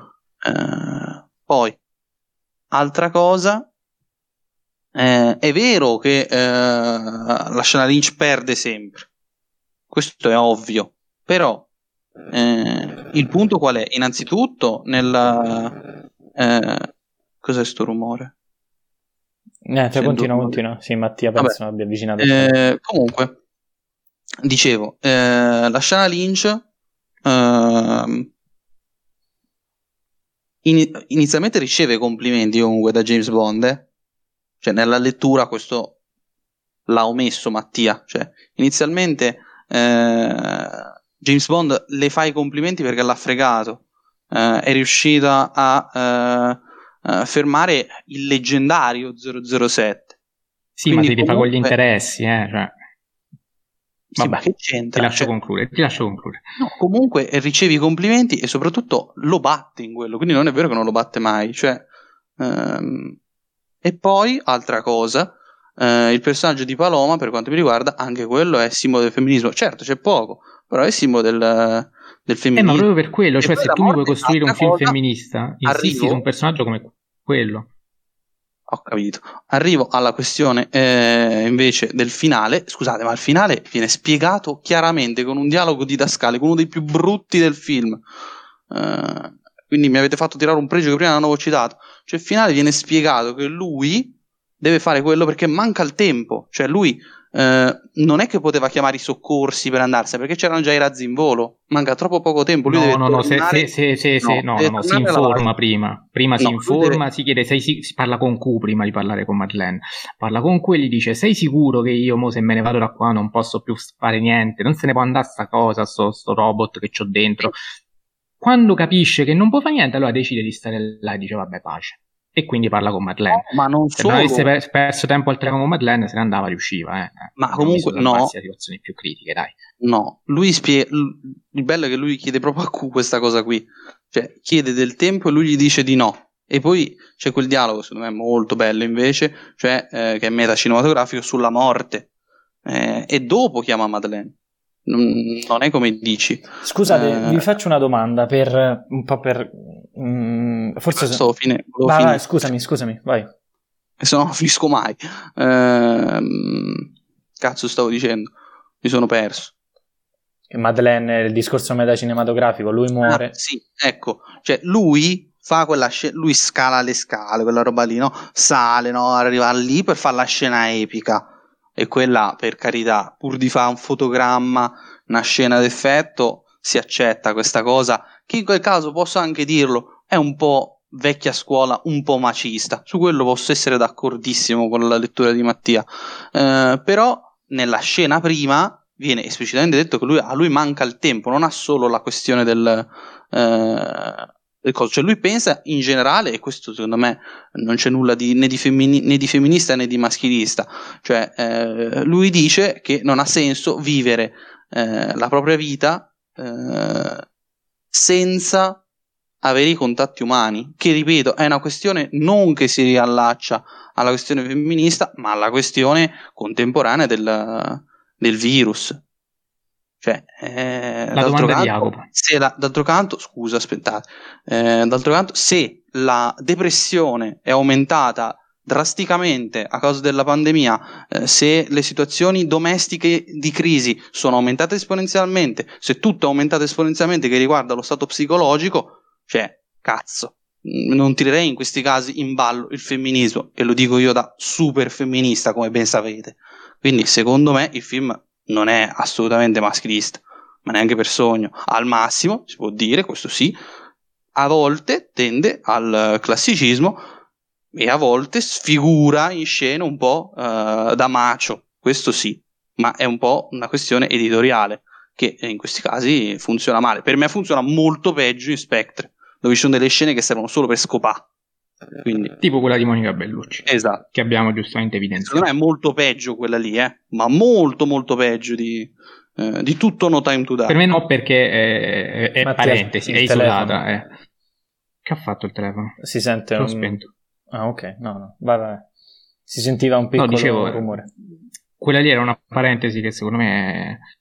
Nel senso, appunto è una parentesi eh, isolata rispetto al resto della narrazione, la tagli, neanche te ne accorgi per quanto è brutta sia da vedere, la segnali, però non incide sul, sul, sull'aspetto concettuale, cioè visto che non ci costruisci tutto il film intorno, invece su quel finale hai costruito tutto il film intorno, su, sull'agente 007 donna pure, cioè nel senso non sono personaggi marginali che apri e chiudi parentesi, come nel caso di Monica Bellucci, sono personaggi importanti, centrali, su cui tu costruisci un ragionamento, una decostruzione, eh, appunto una demascolinizzazione e poi vai il finale da Macio. Ecco, era quello il discorso. Comunque, vabbè, sono punti di vista, sicuramente rivedremo anche il film, magari per eventualmente cambiare tutte e due le nostre opinioni al riguardo, o al contrario, come preferibile, rafforzarle. Jacopo, la tua domanda. ehm, bello, bello. E, no, volevo chiedervi, forse mi sono perso qualcosa, però, che cosa secondo voi, così andiamo proprio sull'ipotesi, eh, stiamo, siamo in chiusura, che cosa sarebbe successo se ehm, una volta salvata Madeline e la bambina eh, sul motoscafo eh, ci fosse salito James Bond e a salvare il mondo eh, ci fosse andata il personaggio di, di eh, la Shana Lynch.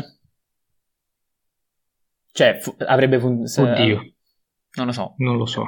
Il finale sicuramente sarebbe stato emotivamente meno interessante. ovviamente perché, Perché non muore. Ovviamente, Ma non per il problema è quello, che ma lei non ha mai avuto... Esatto. Scusami, vai, Enrico. Il personaggio, secondo me, e qui sono d'accordo, personaggio il di debole. È scritto male. eh. Quello Ecco. sono d'accordo.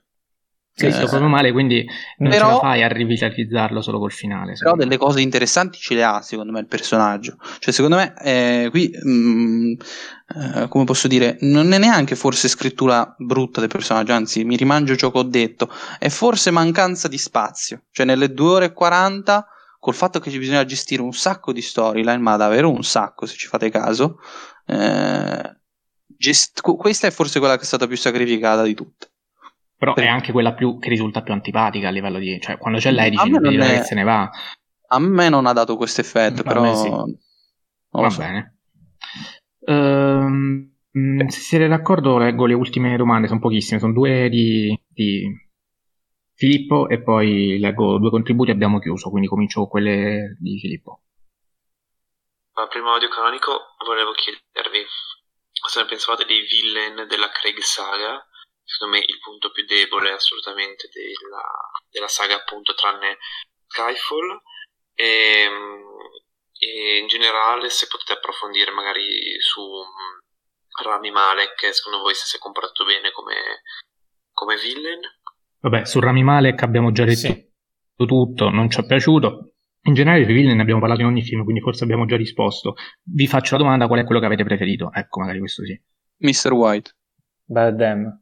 Silva Eh, e io dico Christoph Waltz soltanto perché l'avete trattato male, se no avrei detto Ah, ma, vero. ma sei proprio un tarantiniano che ama bastardi senza gloria fino al midollo. Fai proprio Ragazzi, schifo. ma eh, eh, se, se uno, se, se- se un attore funziona in un ruolo, non vedo per Ma quale dai. ragione non debba rifarlo. Cioè, Ma senso- dai, ma, ma, ma, ma non- perché il ruolo di Hans Land è un personaggio tarantiniano. Ti, ti rispondo alla domanda. Il ruolo di Hans Land è un ruolo tarantiniano per eccellenza, che, eh, dialoghi barocchi, stronzetto, tutto.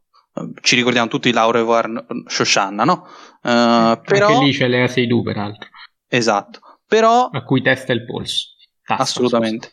Però quella mh, invece in un contesto in con Bond in cui è vero che i cattivi sono sempre stati un po' macchiettistici, forse, dico forse, specie con i cattivi molto più interessanti della saga, questo è proprio anche qui l'ennesimo ritorno al passato di Spectre che secondo me funziona come i cavoli a merenda. Beh, doveva trovare anche un... cioè, se tu devi trovare un sostituto a un villain che ha funzionato così bene come quello di Silva, eh, ci sta pure eh, l'andare sul White, sicuro, eh? l'usato White sicuro. C'è in Spectre funziona di più. Mr. White, che è il mio preferito. Vabbè, dovevi trovare il capo della Spectre e non poteva essere sempre lui, cioè nel senso. Chiaro. Comunque, seconda domanda. E ultima, credo.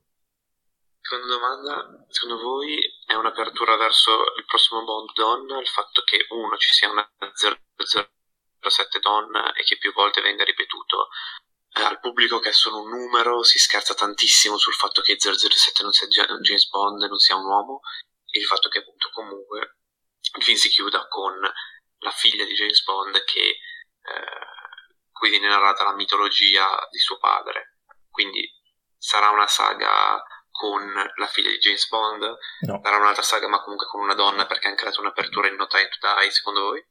Vabbè, questa domanda praticamente l'avevo fatta io ad Adriano e magari diamo noi le nostre risposte, il futuro, ecco, non, non ci siamo espressi al riguardo, però è importante. Eh, Adriano ci ha detto la sua, Jacopo ci dice? Se volete inizio io, sì. Allora, ehm, eh, secondo me l'ipotesi più probabile è il, è il reboot totale. Quindi il massimo che puoi fare è prendere un personaggio e portarlo nella, nel prossimo ciclo, come è successo con Judy Dench da, dai film di Brosnan a, a questo, e a questo ciclo nuovo. Quindi, secondo me, il reboot totale, cast che si ricomincia, non sarà mai donna, secondo me, e ripeto, Barbara Broccoli già lo ha detto, che al cinema non, non, non ci sarà mai un James Bond donna, quindi una, una saga tutta ehm, eh, predisposta su, eh, cioè preimpostata più che altro su, su un protagonista, su una protagonista femminile e um, al massimo la vedremo in delle serie tv spin-off, e, e, non lo so, quindi cast che, cioè, cast che, viene, che viene rinnovato del tutto. E il problema, secondo me, a, a proposito prossim- del prossimo ciclo, è che cosa si inventano, perché il passato eh, lo, han- lo, hanno analizzato bene, questi ultimi film, hanno demitizzato, seppur col, con, con dei difetti che Mattia ha ha evidenziato, eh, tutte queste cose già l'hanno fatte e ritornare al classico mi sembra stupido eh, perché tutto questo pubblico lo hanno guadagnato anche grazie a questa demitizzazione, a questa emotività che prima non c'era e, e anche ovviamente alla linearità, è un film che eh, segue l'altro e viceversa. E quindi non so che cosa si inventeranno, anche dal punto di vista dell'attore che sicuramente sarà un volto sconosciuto, è inutile che su tutti i siti online, eh, cioè soprattutto sui social, sì, sui social continuamente, ma sì, ma io spero sia Tomardi, spero sia Idris Elba, ragazzi non verrà mai nessuno, a meno che Barbara Broccoli non impazzisce, che, che è molto famoso, primo per i soldi, perché costa tantissimo pagare un attore del genere eh, in, in, una saga del genere. Bond lo hanno dovuto pregare in ginocchio per farlo tornare, questo lo ricordo a chi non lo sa, perché eh, eh, Daniel Craig si era rotto le palle eh, nel vero senso della parola. Come diceva anche Adriano. Sì, si era rotto le palle di fare, ha detto che eh, si, sarebbe, eh, si, sarebbe, distrutto tutto i denti pur di fare un nuovo, un, nuovo Bond, un nuovo, film su James Bond. Alla fine lo hanno pregato e lo hanno pagato a dovere ed è tornato. E, ehm, e questa cosa, quindi, secondo me vedremo un attore completamente sconosciuto a, al grande pubblico, ecco, e quindi nulla, sarà, sarà, veramente difficile fare qualcosa di buono. Cioè, ha, cioè, è difficile, è veramente difficile perché hanno, hanno fatto un, un, buon ciclo ora e ripetersi sarà, sarà dura, ecco. Enrico. Vabbè, visto che Jacopo ha fatto un'analisi lucidissima, io rispondo con un sonoro, ma che cazzo ne so. Eh, eh quello sicuro. A parti meme, a parti meme, no, io sono abbastanza convinto di un nuovo reboot e più che altro, piccola cosa che invece Jacopo non ha sottolineato, ehm, la questione sceneggiatori. Come diceva anche Adriano nell'introduzione, per sette film sono stati Purvis e Wade. Eh, io, come avevo accennato appunto nell'introduzione, spero che eh, Phoebe Waller Bridge continui perché secondo me, innanzitutto, ha dato una linea comica anche al personaggio di Paloma. Indubbiamente si sente la sua mano eh, e spero che insomma torni anche l'ironia, che è un'altra caratteristica che ha segnato la, la saga di Bond, specie nella parte relativa a uh, Roger Moore. Quindi insomma, secondo me, uh, reboot nuovo, però non con una donna, con un nuovo James Bond. Eh, io anche spero nel reboot, però io non, contrariamente a voi non, non, non che, sono così che, sicuro che non scusami, ci sia... che vuol dire speri nel reboot? Qual è l'altra, l'altra opzione? L'altra opzione è lo 007 donna. Ah, ok, ok. E, oppure uno James Bond spin-off, perché io questa cosa non la scarterei, eh. Cioè uno James Bond che rievoca... Vorrei dire una scemenza, vorrei dire una scemenza, ma mi sembra che nei giorni scorsi è uscita una cosa dicendo eh, in cui Barbara Broccoli diceva che non ci saranno spin-off. Sì, sì, è vero. Al cinema, al cinema non ci saranno. No, no. Speriamo, speriamo. Io, io mi, va, cioè, va, bene tutto, nel senso l'importante è che ci sia un, un James Bond. Eh, insomma, ecco, diciamo anche la cosa veramente fondamentale, che non risbughi il James Bond di Daniel Craig che in realtà non è morto e che si è salvato tuffandosi in No, no, no, anche perché Daniel Craig, Daniel Craig avrà, avrà, firmato un super contratto No, no, no, ma, ma lo fai fare un altro No, no, no, ah, forse non hai capito Fai fare un altro attore Dai la continuità della linea narrativa di Daniel Craig. No, è impossibile, fanno, dai, cioè, impossibile. Se lo fanno ragazzi hanno, chiudono tutto eh. Ma è impossibile. Ma, ma, ma è la cosa più stupida perché delle due fai come facevano una volta che ricominciava tutto da capo come se non fosse eh, successo esatto. niente. Allora, cioè, esatto. È, mo- molto scema come cosa se la fa. Sì, scu- scusa. Quindi Mattia. quello deve essere proprio il non, il, la cosa da non fare per forza. Prima di tutto. Secondo luogo, spero che uh, si continui quindi con, con, in continuità col passato con un nuovo James Bond che appunto insomma via, faccia quello che deve fare. Non lo so, poi se la vedono loro. Fortunatamente non lo devo scrivere io perché. non, non, vorrei essere nei panni degli sceneggiatori. Sono pronto al peggio. Secondo me ci sarà un, una discesa clamorosa dopo questo film. Perché in No Time to Die purtroppo hanno posto anche le basi per questo tipo di discesa clamorosa. Mentre se l'avessero finito con Spectre eh, eh, potevano continuare la linea narrativa di Daniel Craig con un altro. Invece tutto questo non può esserci inevitabilmente. Dicevi Jacopo?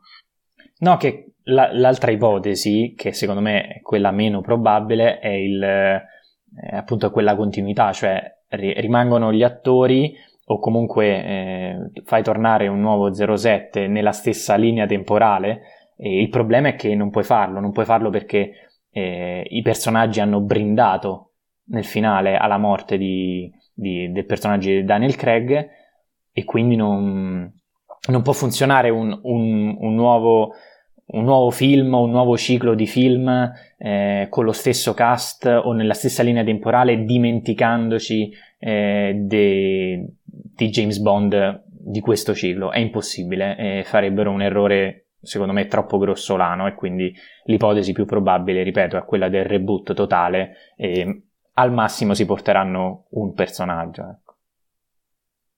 Va bene, allora leggo i brevissimi, sono giusto due o tre quei contributi che ci sono arrivati, li leggo. Sabri Mash ci scrive, ci chiede se eh, ci è piaciuto l'ultimo James Bond, ma con No Time to Die, insomma, penso abbiamo risposto abbondantemente. Eh, Daniele Polenta invece ci dice che eh, i primi due sono grandiosi, a suo avviso, quindi anche Quantum of Solace, attenzione. Eh, quindi Enrico e Adriano non siete soli. No, io non, non lo reputo grandioso, eh. Ah, nemmeno ah, Adriano ha detto che è grandioso, però, no, che... però lo apprezzate, ecco, quindi addirittura oh, no, sì. più di voi. Uh, Spectre è carino, l'ultimo molto bello, però secondo me lui per i primi due intendeva... Ah, Casi... perché io nelle opzioni avevo fatto il sondaggio con quattro opzioni, non avevo messo Quantum of, of Solace, quindi lui per i primi due intendeva Casino Royale Bravissimo, Skyfall. te lo volevo dire. Ve lo dico io, è perché se no non si ecco. spiegava. Sì, sì. Ora e... torna. Eh, sì, sì, sì, c'è c'era, c'era l'inghippo. Uh, il sondaggio adesso peraltro lo vado a recuperare perché non me lo sono scritto. Nel frattempo vi leggo. A naso ha vinto Skyfall, lo dico io. Eh, pure, pure, secondo me, vediamo. Uh, Cinefila Anonima che ci dice che vota No Time to Die perché c'è il portachiavi, visto che lei è andata all'anteprima e gliel'hanno dato. Ma in realtà Bravo. vi svelo un segreto: è l'unico che ha visto. no, non sto scherzando. Lucia, ma che stai a fare? E adesso, e adesso faccio ancora più, visto che tanto a fine puntata non ci ascolta nessuno perché nessuno arriverà a questo punto, forse neanche lei, non lo so, speriamo di no. Uh, aveva iniziato a vedere Casino Royale e non l'ha finito perché si stava annoiando. E poi è andato a vedere Ma direttamente no. Skyfall senza aver visto niente, quindi proprio ragazzi, a che Ma? Lucia, ma che stai a fare? Mamma. Vabbè. Non, non sono segnati i numeri di voti, però, eh, perché ho dovuto resettare un'altra volta Instagram per il problema dell'audio, però, eh, mm, forse, sì, ha vinto, allora, primo posto Skyfall, secondo posto Casino Royale, terzo posto No Time to Die, quarto posto Spectre. Vorrei anche vedere. Cioè, mi sembra Quindi, giustissima come top. Classifica onesta. Classifica onesta. Molto bene. E se non avete altro da aggiungere, direi che possiamo chiudere questa mega puntatona su Alla classifica, 007. però. Ah, dobbiamo farla noi? Va bene, penso che si sia Cioè, già capita, no? Vabbè, la facciamo. Nel mio caso. Skyfall primo, eh, Casino Royale al secondo, terzo Spectre, quarto... Ah, questa è dura effettivamente. no, sì. dai, dai, no, dai. Dai, zi, Pensate, ditelo prima voi, ve lo dico alla fine, ragazzi, ci devo pensare. Dai, ti prego, no time to die. Cioè, dai, dai, mettici no time to die. Vabbè, la mia è molto semplice. È, è uguale a quella di Adriano, solo che io non metto a pari merito Quantum e Spectre. Ritengo Quantum leggermente più brutto, ma solo per la tecnica, eh? Perché a livello di contenuto Quantum of Solace non si batte. Ok. E Jacopo. E mm, io me- invece a pari merito ci metto al quarto e al terzo posto Spectre e No Time to Die, però a pari merito, al quinto ovviamente Quantum of Solace, poi al secondo Casino Royale e il miglior film della- del ciclo secondo me è Skyfall. Nonostante il suo essere derivativo. Vabbè ragazzi, io sono molto combattuto perché l'istinto mi dice di mettere No Time to Die per ultimo perché è quello che ho visto e quello che mi ha fatto un po' più arrabbiare. Mettilo, segui Eh, l'istinto. perché concettualmente è sbagliato, Segui secondo il l'istinto. mio avviso. Quindi, però, però Quantum of Solace ragazzi è un montaggio fa veramente schifo, cioè fa vomitare. È una brutta battaglia. Io però appunto seguo l'istinto e la cattiveria visto che registriamo il giorno dopo che ho visto No Time to Die e lo schiaffo per ultimo per dare un segnale a chi ci ascolta. Sì, sì, sì, Mi piace questa presa politica. Sicuramente, Mi piace. sicuramente ora Fukunaga Visto che ho visto, no, no, no, però ho visto fioccare. Eh, ho visto fioccare quattro stelle un po' dappertutto, tutti a incensare sto film. Invece, no, voglio essere, voglio fare Oh, lo dai. spartiacque di turno. Una volta che sono d'accordo con No. Niola, cioè, nella mia vita, cioè, una Eh, volta fatti una domanda e datti una risposta. Detto questo, eh, Guarda che sei da- tu spesso sei d'accordo con Niola, eh, te lo dico, quindi. no, non è vero, io lo seguo su Letterboxd e non sono quasi mai d'accordo con lui. Vabbè, anche perché è molto alto di valutazioni. Ma cosa? Che dà due stelle a tutto. No, no, non è vero. Anche film orribili sono 3-4. Vabbè, raga, ne parliamo fuori onda, dai. Eh, Lasciamo stare i nostri poveri ascoltatori che sono stremati. Tra l'altro ha Ringraziamo trattato, ancora una scusate, volta. ma ha trattato malissimo qui rido io e questa cosa mi ha fatto incazzare tantissimo. Non lo sapevo. Eh, ringraziamo ancora una volta Adriano che sappiamo che ci ascolta sempre e ci recupera. Eh, saluto e ringrazio Jacopo Castiglione. Ciao Jacopo. Ciao a tutti e anche se, vabbè, via Fellini. Anche se non c'entra niente. No, quasi, quasi sminuisce Fellini, capito? Questo scherzo, eh, scherzo. Saluto e ringrazio Enrico Baccigliari. Ciao Enrico. Ciao a tutti e abbasso Sam Mendes di Spectre e viva Mm. invece quello di Skyfall. Eh beh, la verità, di. Spectre è una, una minchiatella, dai. Beh, Sam Mendes vale Vabbè, 10 però lui ci volte. Fukunaga. Grazie, eh, il buon Jacopo. Sono, sono d'accordo con te. Saluto e ringrazio tutti voi. Ci sentiamo il prossimo lunedì con Christopher Nolan. Quindi preparatevi un'altra puntata lunghissima, ragazzi. Aiuto.